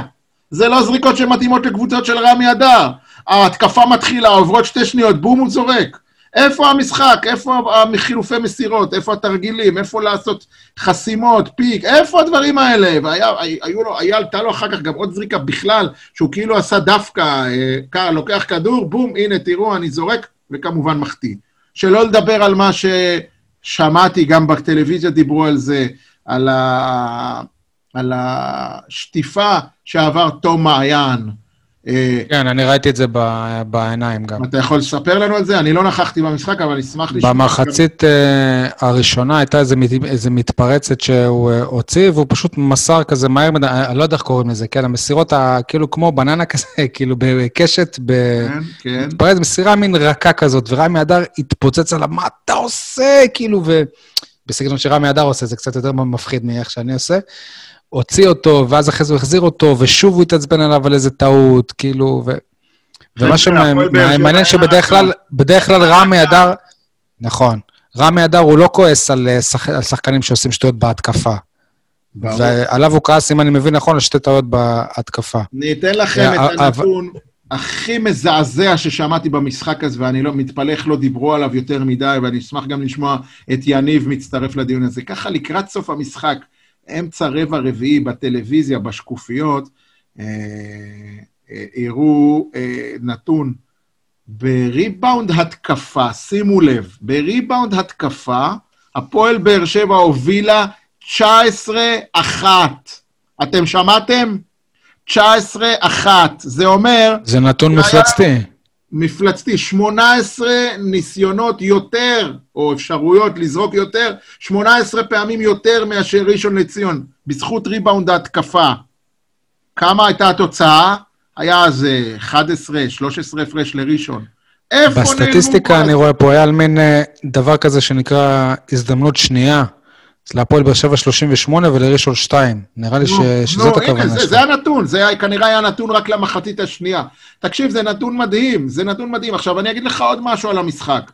אנחנו רגילים מהפועל באר שבע כדורסל בשנתיים שלה בליגת העל, שבאים למשחקים נגד ירושלים ומכבי תל אביב, איך אומרים? זה רק בשביל השואו. זה כמו לראות משחק NBA, יאללה, נו, טוב, אז הניקס ניצחו את גולדן אה, סטייט ומילווקי הפסידו לאטלנטה. אוקיי? ככה זה היה הפועל באר שבע נגד מכבי תל אביב. כמובן שאנחנו בעד באר שבע, אבל זה אף פעם משחק שהוא, שהוא garbage 2 מהרבע הראשון.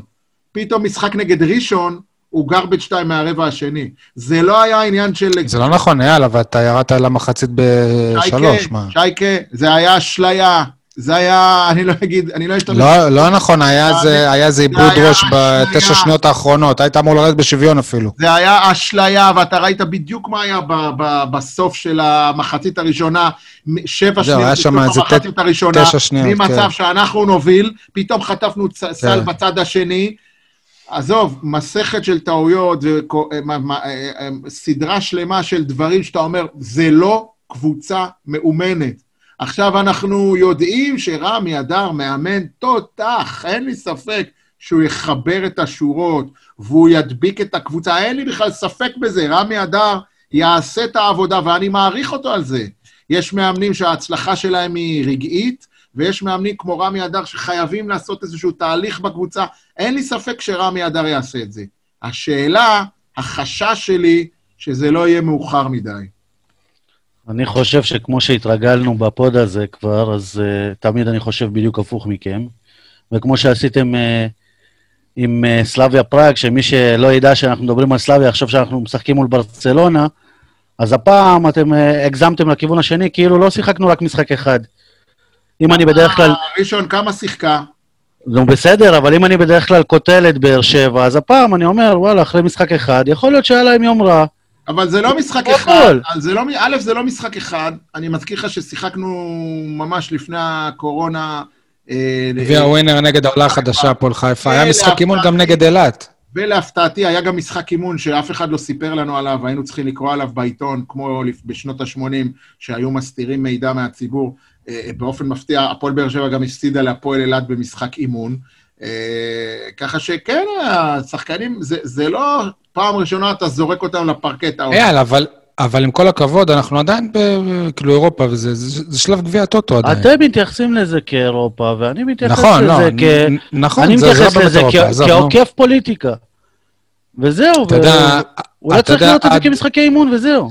עד כמה, כאילו, אתה רואה שהמפעל הזה חרטא, שאפילו ב- ב- בלוגוים על הפרקט רשום לך ליגת ווינר. אז מה אתה רוצה שיחליפו מדהים? שליגה שמכבדת את אה, עצמה עושה לוגוים משל עצמה. מספיק, שי, מספיק. לא משנה, בסדר, עזוב, זה זה לא... המוקדמות, זה. לא הליגה. מה זה מוקדמות? אה, אז אני רוצה. להגיד לכם שגם כשהפועל באר שבע מפסידה בגביע הטוטו, או במשחק הכנה, בכדורגל אני מדבר, אנחנו יכולים להסיק מסקנות, ואנחנו יכולים לראות את הנולד, ואנחנו יכולים להעיד מתוך זה שצפינו במשחק ולנתח אותו. אין בזה פסול. אין בזה פסול, זה לא לרעת הקבוצה, להפך, אנחנו מצביעים על בעיות ו- ו- ודברים שצריך לשפר, בתקווה שזה יהיה בתקופה הקרובה. כמה זמן יש עד המשחק הבא? ביום חמישי נגד הפועל משחק הבא ביום חמישי, כן, אמרנו את זה. ארנה בירושלים. אתה, יודע למה אני חושב שיש אכזבה? כי אני חושב שהעונה לרמי אדר, כביכול, על, הנ- על הנייר, יש לו הרבה יותר שח, שחקנים שהיו לו בעונות הקודמות, שהם מוגדרים כשחקני ליגת העל. זאת אומרת, שח, שחקנים שתמיד היו לו שבעה, נגיד, וכל השאר, אתה יודע, זה... שי, שי, תקשיב. עכשיו יש לו יותר, אבל אין לו שחקני ליגת העל ברמה גבוהה. שי היקר, כן, יש לו קבוצה, אני אגיד את זה במילה פשוטה, משעממת. קבוצה ללא דמיון. ללא דמיון. שום, לא ראיתי שחקן אחד שאמרתי... בסדר, אייל, אין לי בעיה שתהיה לנו קבוצה משעממת. כאילו, עם לא, כל- הכבוד זה? כבר אתה אומר, היה פינוק. לך את טי.ג'יי וויליאמס, דשון באטלר, היה לך שחקנים שאתה ראית, שלא לדבר לפני כן על, אה, על, על, על אה, טיילור. בונובי. זה כן, א- א- א- עכשיו אין לך אף אחד, אתה יודע מה, שנה שעברה גם היה לך את עמית שמחון, כל פעם שהוא קיבל כדור, אמרתי, וואו, איזה יופי. אין לך את זה, עכשיו זה קבוצה אייל, סליחה, עם כל הכבוד, מתוך ארבע... מאוד מאוד ידוע. מתוך, מתוך ארבעה שמות שזרקת פה, החלק היותר טוב של העונה היה כששלושה מהם לא היו פה. על מי אתה מדבר? שמחון, באטלר ו... באטלר היה? עונה שלמה. שמחון, אה, אה, אתה מדבר על התקופה של הקורונה? נכון. קורונה ליג. ניב, לא, לא, לא, איך אומר, לא מחשיב את התקופה הזאת. לא מחשיב את התקופה הזאת. אבל שם הם שיחקו הכי טוב.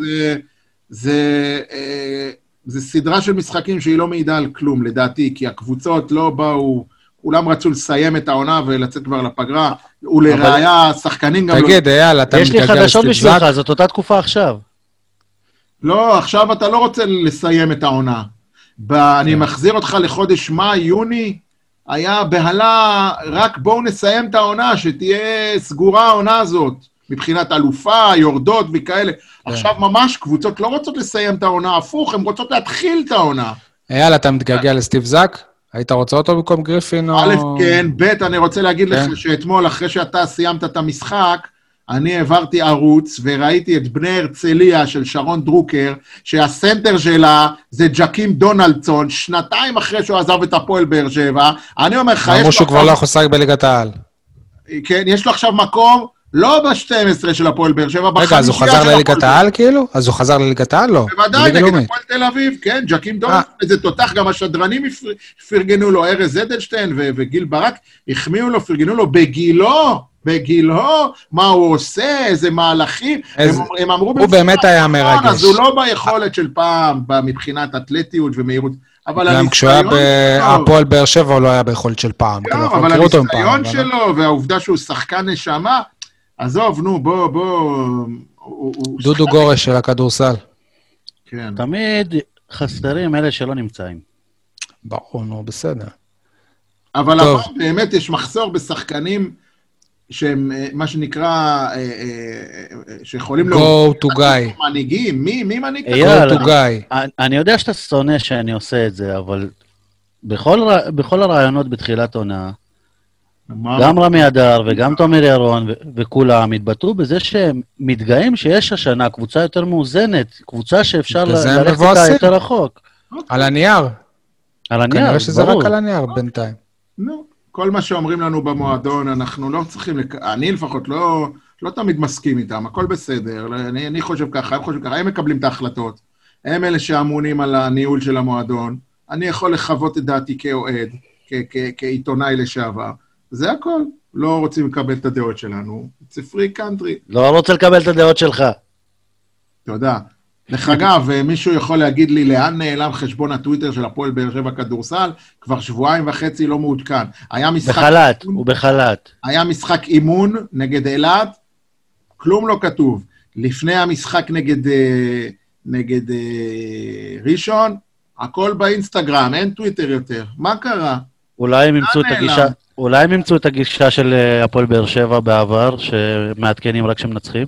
אה, אם ככה, אז נצטרך לחכות הרבה זמן. זה בציניות. לא, אבל אני, אני, אני האמת אופטימי לגבי העונה הזאת. טוב, יפה. אנחנו נשמח אה, שתהיה צודק.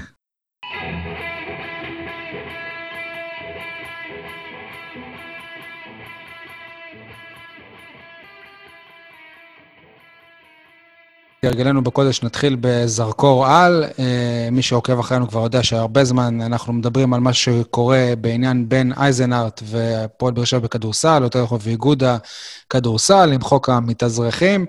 אה, נמצא איתנו אה, ניר, ניר אלון, איך אני אמור להגדיר אותך? אתה, אני... אתה אני הזכרת ראש- לי לפני שנייה ואני שכחתי כבר. אני ראש חטיבת הספורט ואחראי מתוקף תפקידי על ארגון השחקנים. אני אצלול איתך ישר לשיא של הנושא. אתה יושב ראש. ארגון השחקנים של כן. הכדורסל. כן. הש- השחקנים הישראלים. בן אייזנארט, שחקן ישראלי. למה אתם. לא איתו? איך יכול להיות שארגון השחקנים הוא נגד שחקן בעצם? קודם כל, אנחנו לא נגד השחקנים, כמובן אנחנו בעד השחקנים הישראלים. עובדה שחתמנו על הסכם לחמש שנים, שלמעשה שם על הבמה, או יותר נכון על הפרקט, את השחקנים הישראלים, ובסופו של דבר, אה, החוק הזה שהגענו אליו, נותן למעשה יתרון גדול לשחקני הבית. שחקני הבית שגדלים במועדון וצומחים להיות שחקני כדורסל. אוקיי, אבל הפוע- הפועל באר שבע, אנחנו כולנו יודעים, אמנם הוא מועדון שהוא ותיק בכדורסל הישראלי, אבל במון, כאילו ותיק בליגות אה, נמוכות. מחלקת נוער שמייצרת לו שחקנים לבוגרים, כרגע אין. מבחינתו להביא שחקנים ישראלים זה מאוד מאוד קשה, כי זה מועדון שגם כלכלית הוא צנוע, אז הפתרון זה להביא שחקנים שהם מתאזרחים, ואתם עושים שוק, סוג של איפה באיפה ואיפה בין מתאזרחים, שהם אזרחים מבחינתכם סוג ב', לבין הצברים שהם אזרחים מבחינתכם סוג א'. ככה. אנחנו לפחות רואים את זה. לא, לא, אז אני אסביר.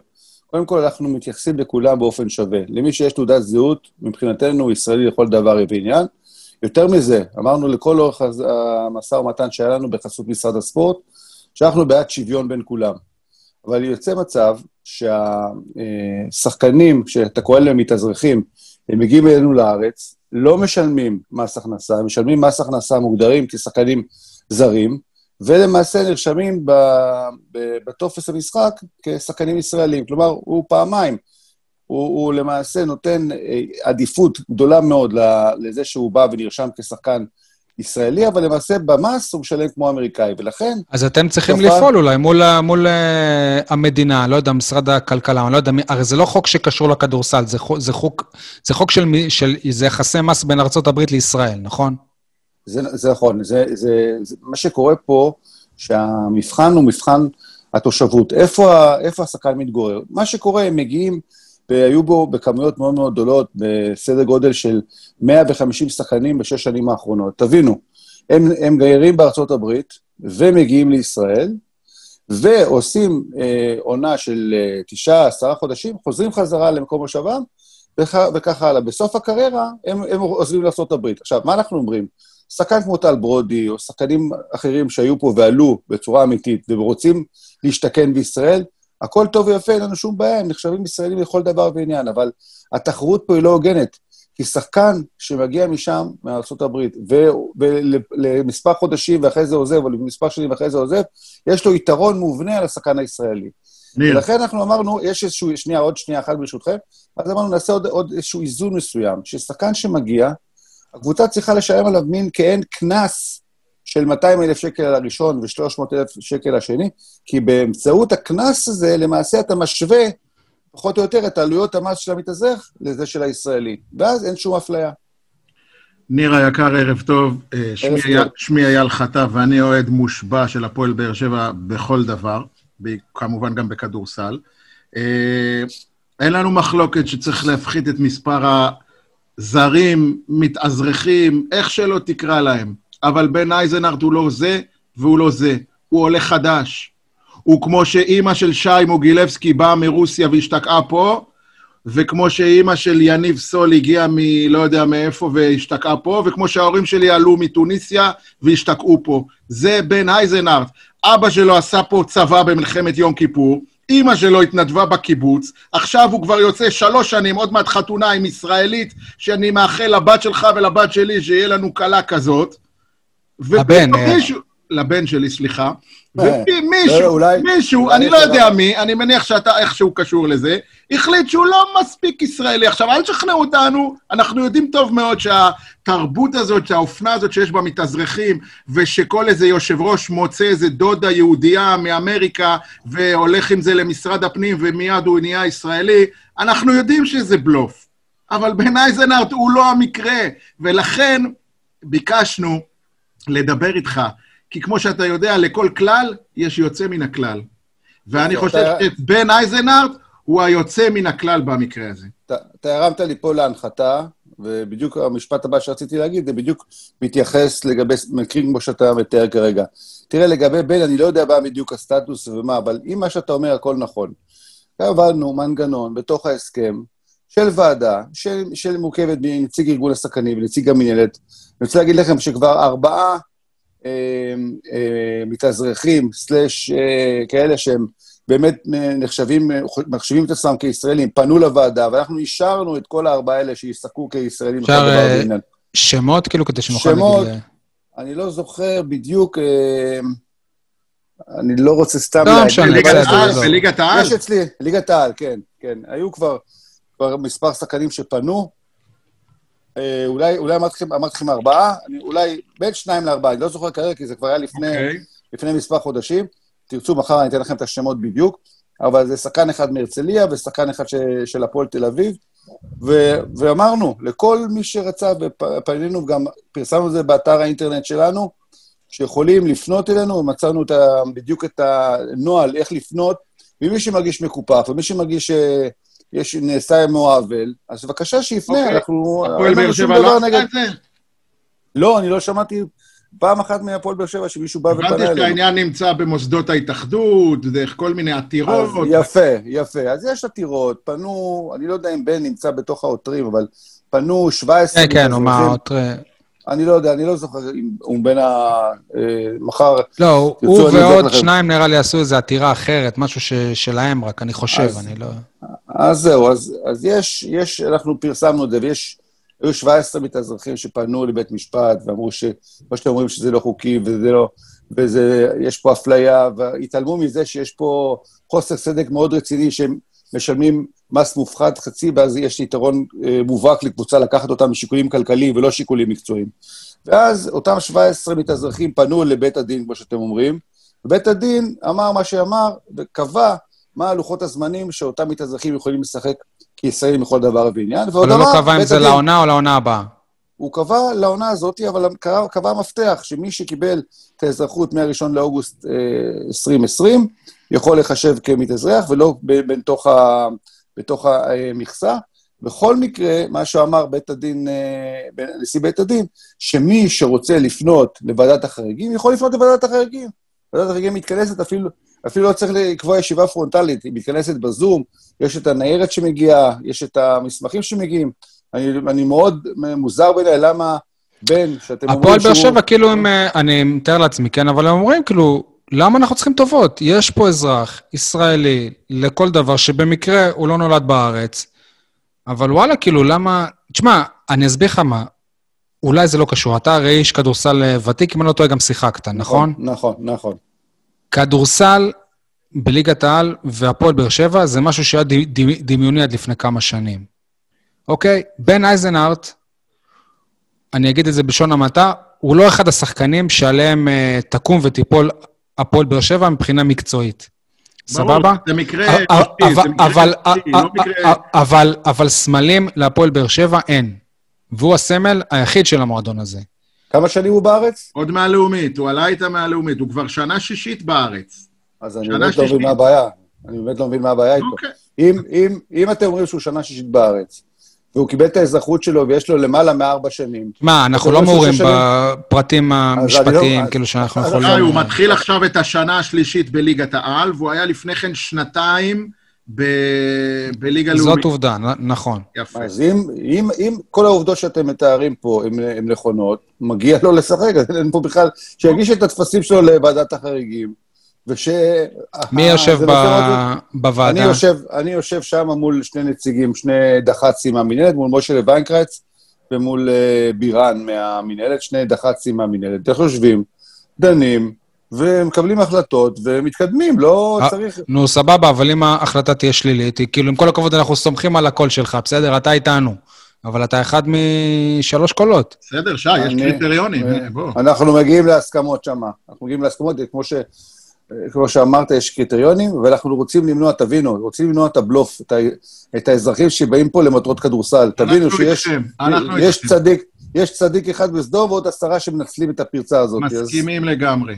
אין מחלוקת. אה, בסדר, אז אנחנו, אנחנו פה... גם, בעיקר אנחנו רואים את זה, אני חושב שמה שהכי כואב, שמתאזרחים לא רוצים לשחק בנבחרת ישראל גם. אנחנו רואים, כאילו זה משהו שקורה, וזה זה מרתיח אותי כל פעם אה, מחדש. אה, סול, אתה רוצה להוסיף משהו לדיון? אגב. כל, כך, כל כך נכון, לגבי מה שאמרת, כי מתאזרחים, אפילו פיבה, פיבה, שזה הארגון שמפעיל את כל הנבחרות באירופה, הוא קבע בתוך ההסכם שלו, של פיבה, של יכול כל נבחרת לשחק רק עם מתאזרח אחד. רק מתאזרח אחד יכול להיות בכל נבחרת אחת.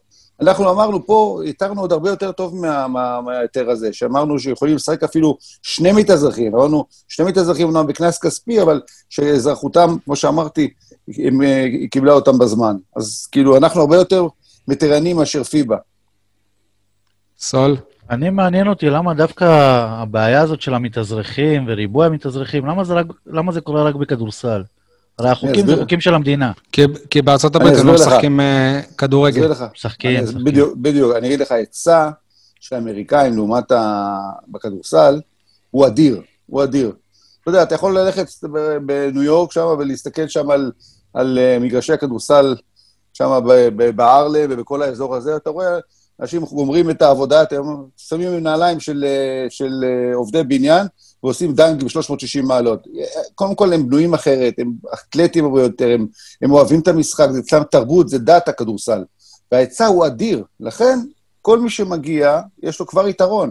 עכשיו, שתוסיף ליתרון הפיזי גם יתרון כלכלי, שהוא עולה חצי מאשר הישראלים, תבין שהדרישה והלגיטימית, אני מבין את הפועל באר שבע, אני מבין קבוצות אחרות, שלוקחות שחקנים אה, מתאזרחים סלש זרים משיקולים כלכליים.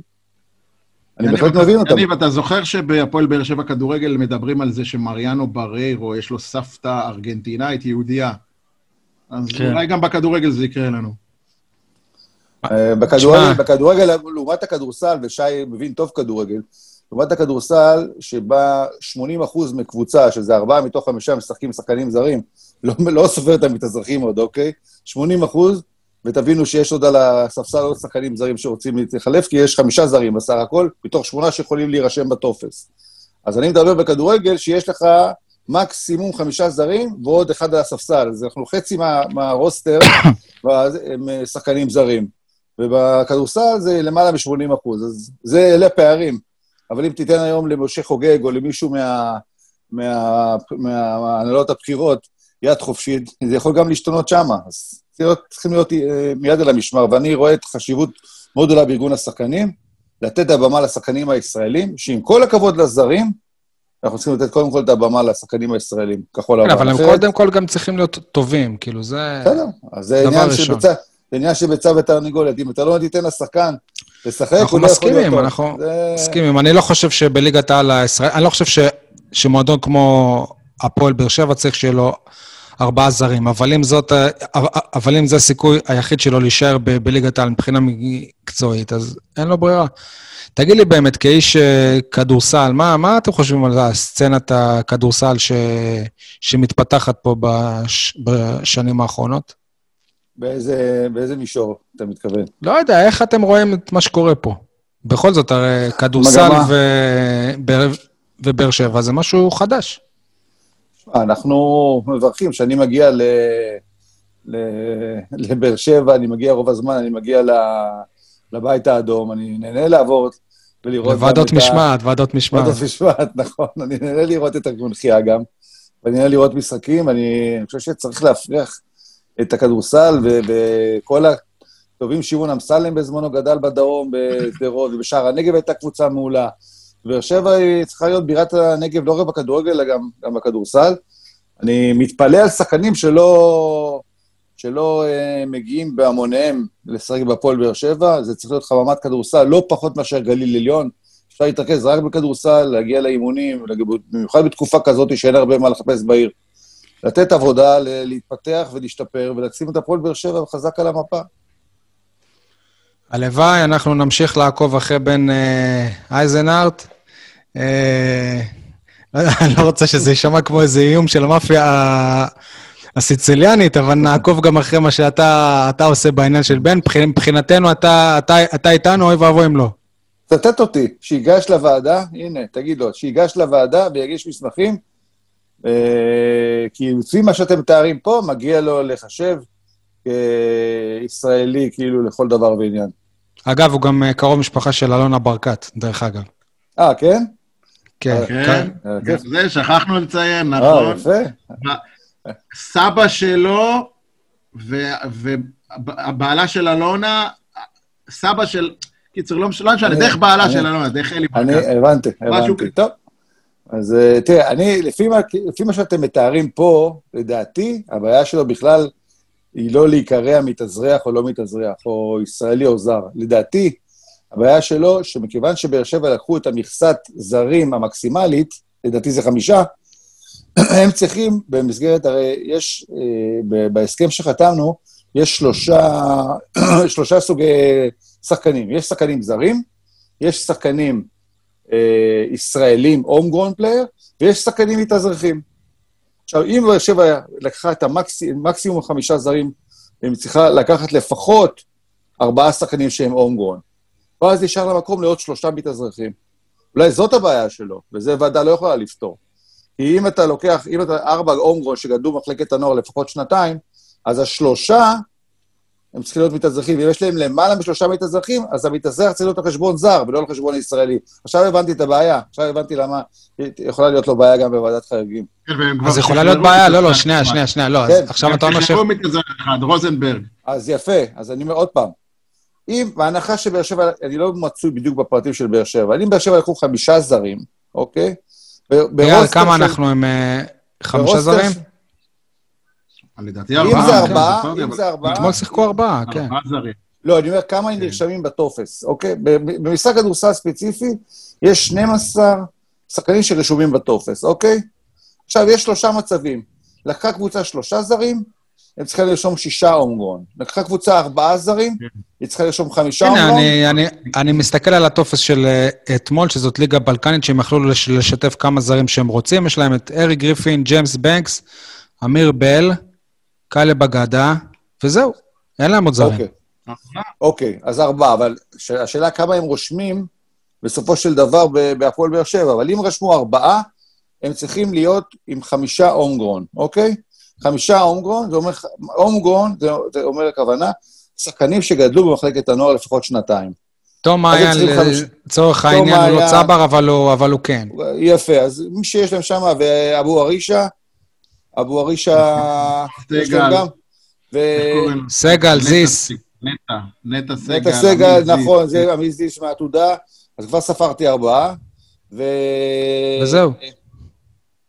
חסר לי עוד אחד. לפחות אם אני מסתכל על הטופס של אתמול, אה, זהו. יפה, אז אני אומר, ואז נשאר לך עוד שלושה מתאזרחים, שלא משנה אם היו פה, לא היו פה, או על חשבון הזרים. אז זה, אם זאת הבעיה שלו, אז הוא בבעיה. אוקיי? אם זאת שנייה, הבעיה. שנייה. אז לפי מה שאתה אומר, אז לא יעזור לו ועדת אה, החריגים? עוד פעם, אני, מכיוון שהוא לא הגיש לא, את הטפסים כאילו, לוועדה, אתה אומר- ה- ה- הוועדה לא כן עניין- יכולה לפתור לו את זה. הוועדה יכולה לפתור אם הוא נחשב אה, מתאזרח ישראלי בלי קנס ויכול להירשם בקבוצה או לא. הוועדה, הוועדה, הוועדה. בדיוק, הוועדה לא יכולה לפתור לו את עניין ההומגרון. ההומגרון זה לא, אז, קשיח.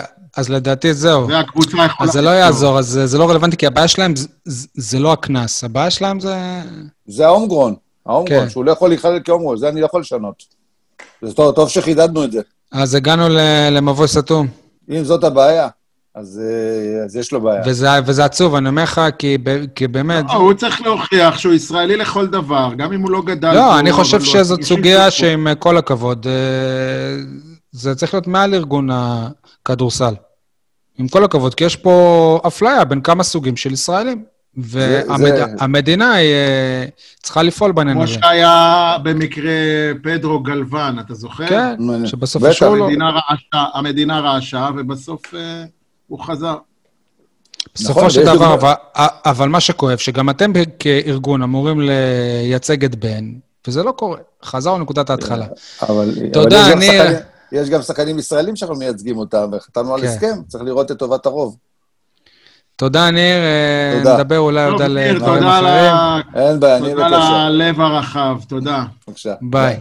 אוקיי, אה, כולם מדברים על במקום על, אז יאללה, אני אתחיל. כולם מדברים על העימות בין אה, ערן זהבי למונוס דבור בירידה למחצית המשחק הנבחרת נגד סלובקיה. במקום שאוהדי באר שבע יזכירו את המקרה, בו אלניב ברדה וג'ון אוגו רבו במחצית משחק הגביע נגד הפועל רעננה במצב של 0-0 במשחק גביע, אני חוזר, במשחק שאין בו דרך חזרה. אלישע לוי הוציא את שני הכוכבים, והקבוצה הצליחה לנצח את רעננה כבשה שחורה. עכשיו, למה אני מדבר על זה? כי במחצית שמענו כולם בטלוויזיה, את כל הפרשנים, שהוא חייב לה, להוציא אותם. אחרי המשחק שמענו פרשנים אחרים שאומרים, איך אפשר לחשוב על להוצ- להוציא אותם, ופה ושם. כאילו שמישהו באמת יו- יודע, כאילו, מה ההחלטה הנכונה, כאילו זה שהם כבשו, אז זאת ההחלטה הנכונה שהוא השאיר אותם, ואם היה מוציא אותם כמו אלישע, זאת גם ההחלטה הנכונה. בחייאת רבאק, איך אנחנו יכולים לש- לשפוט כזה דבר? אני חושב שזה אינדיבידואלי, יש מאמן שרואה בזה ככה וככה, והוא מכיר את השחקנים שלו, ורואה בזה כדבר חמור, ויש מאמן אחר שמכיר את השחקנים שלו אחרת. זאת אומרת, אני חושב שאין בזה חוקים, ואי אפשר לבקר או לא לבקר על החלטה כזאת, ככה לפחות אני חושב. אז החרטא שלי היא גם כן... כשהוא- אנחנו לא בחרטא, אייל, אנחנו כולם מדברים על במקום על. אה, סליחה, אז תמשיך. כן, ויש לי, יש לי גם מה לענות לשי, סליחה. נו, כן. שבמקרה של ערן זהבי, הדעות לא חלוקות אם להוציא או לא להוציא. דווקא המקרים האלה הם אלה שהוא תמיד יוצא גדול בהם. קראתי איזשהו ציוץ שאומר, ערן זהבי הבקיע שלושה, דבור בישל את כל שלושת השערים. בסדר, שוב, זה חוכמה בדיעבד, עזוב. אז אולי גם היה... כמה כאלה היו לערן רגע, זהבי? אז, אז לפי מה שאתה אומר, כדי שהוא יכניס את הפנדל בסקוטלנד, הוא היה פשוט uh, צריך ל- לריב עם מישהו לפני זה? שטויות. ככה אני חושב. כדי שהוא יתחיל להבקיע בנבחרת, מישהו היה צריך להגיד לו שהוא לא מבקיע בנבחרת, כן. ואז הוא התחיל. טוב, דיברנו בפרק הזה על טל בן חיים, על זהבי, יאללה, בואו נדבר על באר שבעים. סול, כולם מדברים על? כולם מדברים על החזרה לכדורגל, אף אחד לא מדבר על זה שהפעם האחרונה שבאר שבע הפסידה לניסו אביטן, זה היה מול רעננה, שגם הייתה במקום האחרון. אה, אייל, כולם מדברים על? כולם מדברים על שלי, אני אמשיך ואתעקש לדבר על ענייני כדורסל. אני רוצה להגיד לכם שבמשחק נגד הראשון לציון, שיחק, דרך על פרקט היכל הקונכייה, אחד השחקנים הכי טובים שהמגרש, האולם הזה ראה, דריל מונרו. דריל מונרו מראשון לציון זה אגדת כדורסל. כל כך חבל לי. שלא הייתי במשחק, לראות אותו בגודל אמיתי. תקשיבו, השחקן הזה זה חוויה, זה חוויה של כדורסל. אבל ראית את המרה? המרה. ראינו את אמרה בעונה שעברה, כן, נכון. עם כל הכבוד, כאילו, המרה ודרל מונרו, זה... יש איזה הבדל. לא קשור, לא קשור. לא, בסדר, סבבה, כן, כן, לא, אבל- אבל נכון, אני גם, תשמע, אני לא כזה מבין בכדורסל ישראלי, ו- ו- ובכלל, לא רק ישראלי, ואני שמתי לב למונרו, זה שם שאני מכיר. אה, תודה. אה, טוב, מה זה החרטא הזה? אני? אתחיל. מה זה החרטא הזה שהכדורגל כבר הספיק לחזור שלוש פעמים ואני עדיין בחל"ת? מצחיק אך עצוב. כן, היה... לי- החרטא שלי, החרטא שלי על אה, בחור שנקרא, שקוראים לו בתקשורת מושיקו חוגג, אני אתעקש לקרוא לו משה חוגג,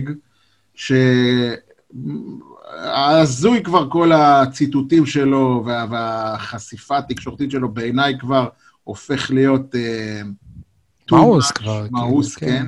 והחרטא של הימים האחרונים זה על איזה פוסט שהוא פרסם, מתנצל שנולדתי בבאר שבע ולא בתל אביב, שקניתי את ביתר ולא את הפועל, שבחרתי ימין ולא שמאל, ושהעברית שלי לא מושלמת. וואלה, משה, די עם ההתמסכנות, די עם ההתבכיינות, שחרר כבר מהדימויים האלה. וואלה, לא, לא אהבתי את הציטוט הזה, זה פרובינציאליות גם. לגמרי. טוב.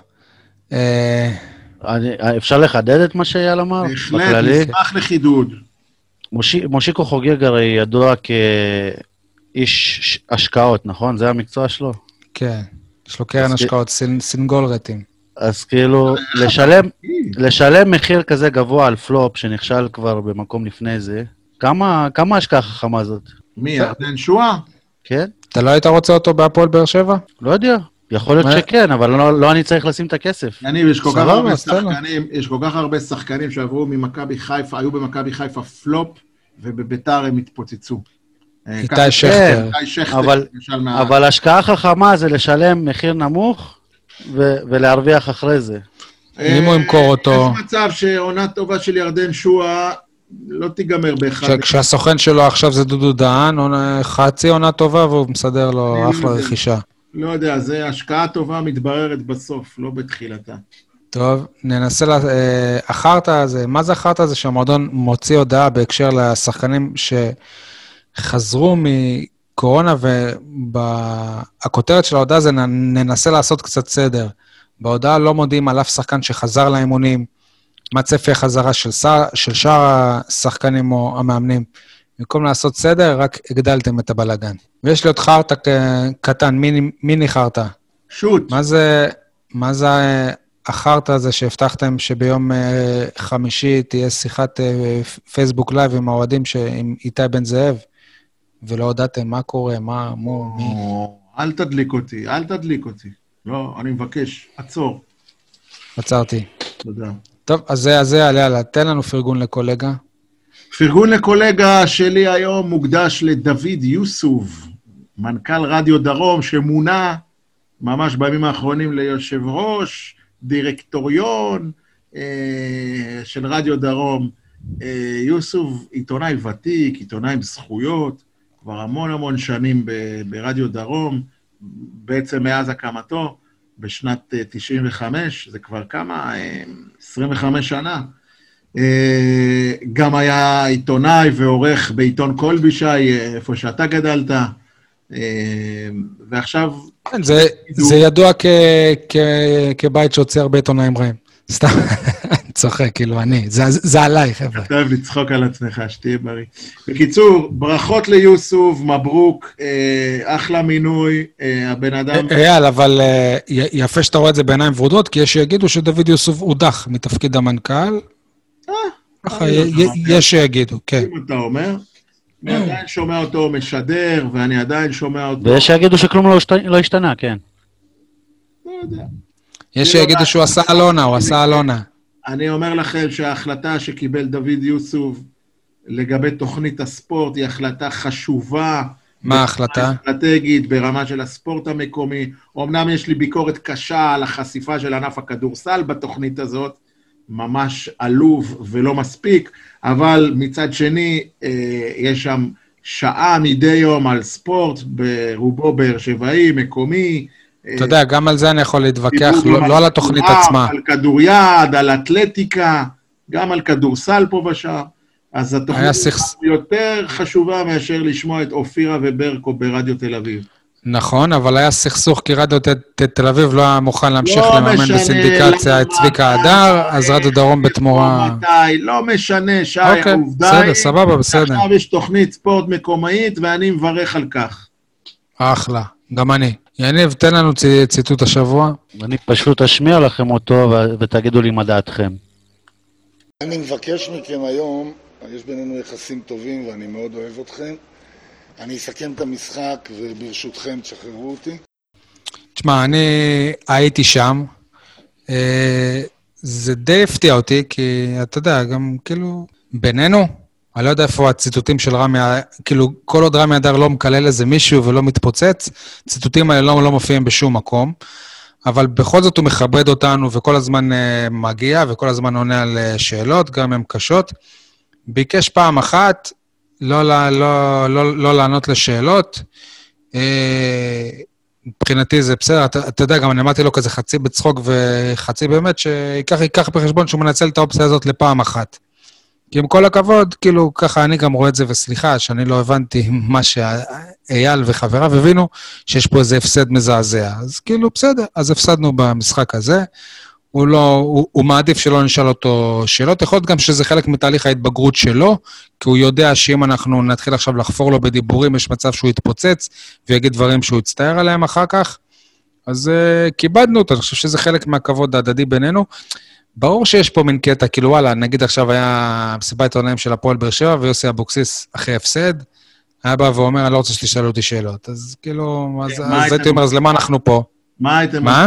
מה הייתם עושים עם אבוקסיס היה? זהו. זה? זה, לא- אה, כן, זה, זה לא היה אותו, אותו דבר כנראה. ברור שלא. אה, אני, אני אישית... אה, לא, אבל, אבל, אבל שוב, אתם שמעתם גם אומר, אני אוהב אתכם, אני מכבד אתכם, כאילו... בסדר, גם אנחנו אוהבים את רמי אדר. אני גם אין לי ביקורת עליו, זה זכותו. אני חושב שהסיטואציה שמאמן צריך בסוף כל משחק לעמוד ולהסביר ולהתנצל ולתרץ וכולי וכולי. רמי לא יודע לשקר, רמי לא יודע לחרטט, רמי לא יודע לערבב. הוא היה טעון עוד במשחק וגם אחרי המשחק, והוא לא רצה להביך את עצמו, ולא רצה להמעיט. בדיוק, זה מה שאני אומר, זה חלק מההתבגרות שלו. יפה, אז הוא יודע לבקש בצורה הוגנת ו- ו- ומכובדת, לבקש סליח- את, סליחתכ- את סליחתם של העיתונאים. בוא, גם שי, לאן אתה מצטט את הדברים של זה רמי? מה שאמרתי, זה מה שאמרתי, שהדברים לא הולכים לשום מקום בכל מקרה, כאילו, שזה בסדר. היחיד שעוד יכתוב עליהם זה... עצם זה שהוא אה, כל הזמן בא, זה. כאילו... היחיד שיכתוב על זה זה ידיעות הנגב, והוא לא צריך את המסיבות עיתונאים האלה, הוא מתקשר לרמי אדר ומוציא ציטוטים יותר מעניינים. אז זה לא אבדה כזאת גדולה. נכון. אה, בסדר, אני, אני דווקא... מה, זה אקט, אני כאילו, לא, אני בא לתרץ את עצמי, כי כאילו זה לא עיתונאי, יש מסיבת עיתונאים מבקשים לו לשאול שאלות, זה לא עיתונאי בעיניי, זה כאילו, זה לחטות ל- למקצוע שלי, אבל הסיטואציה, וזה בסדר. יניב, מה אומר? איך היה אומר- עובר דבר כזה בעיתון שבע השבוע? אני אומר, א', שאם זה היה משחק אה, ליגה רגיל, אז ערוץ הספורט, וזה היה משודר כמובן, ערוץ הספורט לא היה מוותר לו לא, הוא. התראיין אבל, אייל, הוא התראיין, לא? לא. לא אה, היו לא? רעיונות, לא היו רעיונות בסוף המשחק. לא היו סינקים, מוזר. ודבר שני, אחרי ששמעתי גם את אייל ו- וגם את רמי אדר, הניתוח הפשוט שלי זה פשוט, הוא אמר, אל תשאלו שאלות, כי לא היו לו תשובות למה שקרה שם. אל תשאל שאלות, לא תשמע שקרים. כן. אה, הימורים ולוז בטבלה... אה, מה? הימורים, כן. אני רק אזכיר את הטבלה, לא, לא לנו הימורים, לא אמרנו על המשחק הזה של הכדורסל. אייל עם אה, שבע נקודות, אני עם ארבע, יניב עם שלוש. יום חמישי, הפועל באר שבע, חמישה לשמונה, אצטדיון המושבה. מארחת, רשמתי לי פה את ויקטוריה פלזן, אבל לא, את סלאביה פראג, סלאביה פרהה, כפי שצריך להגיד. הימור שלי, 0-0, אחלה נקודה ראשונה, אני שמח. אייל, אתה רושם? אני חושב, אני חושב שיהיה 1-1. קונה. אני מהמר על 4-0 לצ'כים. יאללה. אנחנו הולכים עם זה, כי זה מה שהימרת גם נגד פלזן. אמרתי חמש, אבל עכשיו אני הורדתי גול אחד. תודה רבה לך, היה לזה מתחשב אתה. Uh, באותו היום, שעה תשע בירושלים, נגד הפועל ירושלים, בסיבוב השני של הליגה הבלקנית, אתם קולטים באותו ערב שתי קבוצות באר שבעיות במפעלים אירופאיים. זאת היסטוריה, אייל. אוקיי. טרחה לבאר טרחה. שבע. כאילו, ירושלים תנצח בהפרש טרחה, גם אני חושב ככה, בהפרש ענק. אתה יודע מה לא, אני הולך על אה, בינוני, בינוני? רמי ייתן להם בראש. כן. ויניב, הפסד קטן. הפסד קטן. מעניין. אה, רוצה להמר גם על מכבי תל אביב ביום ראשון או שמאוחר? כן, יהיה לנו קשה... תשמע, בתקווה שלנו ל- לעשות פרק למאזינים העיקריים שלנו, אבל בואו כבר ניתן הימור גם, ומקסימום שנשנה אותו אם נעשה עוד פרק. סבבה? טוב, מכבי תל אביב, ניצחון ראשון 2-0 למי ניצחון ראשון? למכבי תל אביב, בליגה. אה, אין להם ניצחון, נכון? בשביל מה אנחנו פה? אוקיי. יניב? אחד אחד. לא, כמו נגד אה, סלאביה פראג. אה, אני מהמר על 3-1 למכבי. טוב, יאללה, אני אתחיל עם, ה... עם השיר שנסיים בו. תודה רבה. כן, יאללה, שיר נסיים את שלך. הפרק החביב עם אה, עיניים לקראת אה, המפגש עם סלאביה פראג. געגועים לימים שהיו טיסות כסדרן, מעיר, אחת היפות באירופה, אה, וכמובן זמר אחד הגדולים בישראל, עם השיר המצמרר הזה על בירת צ'כיה, שיר שחלמתי על פראג, אז תודה רבה על ההאזנה, תודה לכם יניב ושי על פרק נהדר,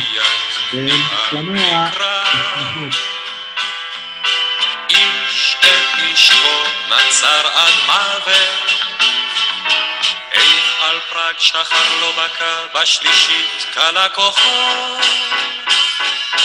איך נדם כל כיכר הומה בחג.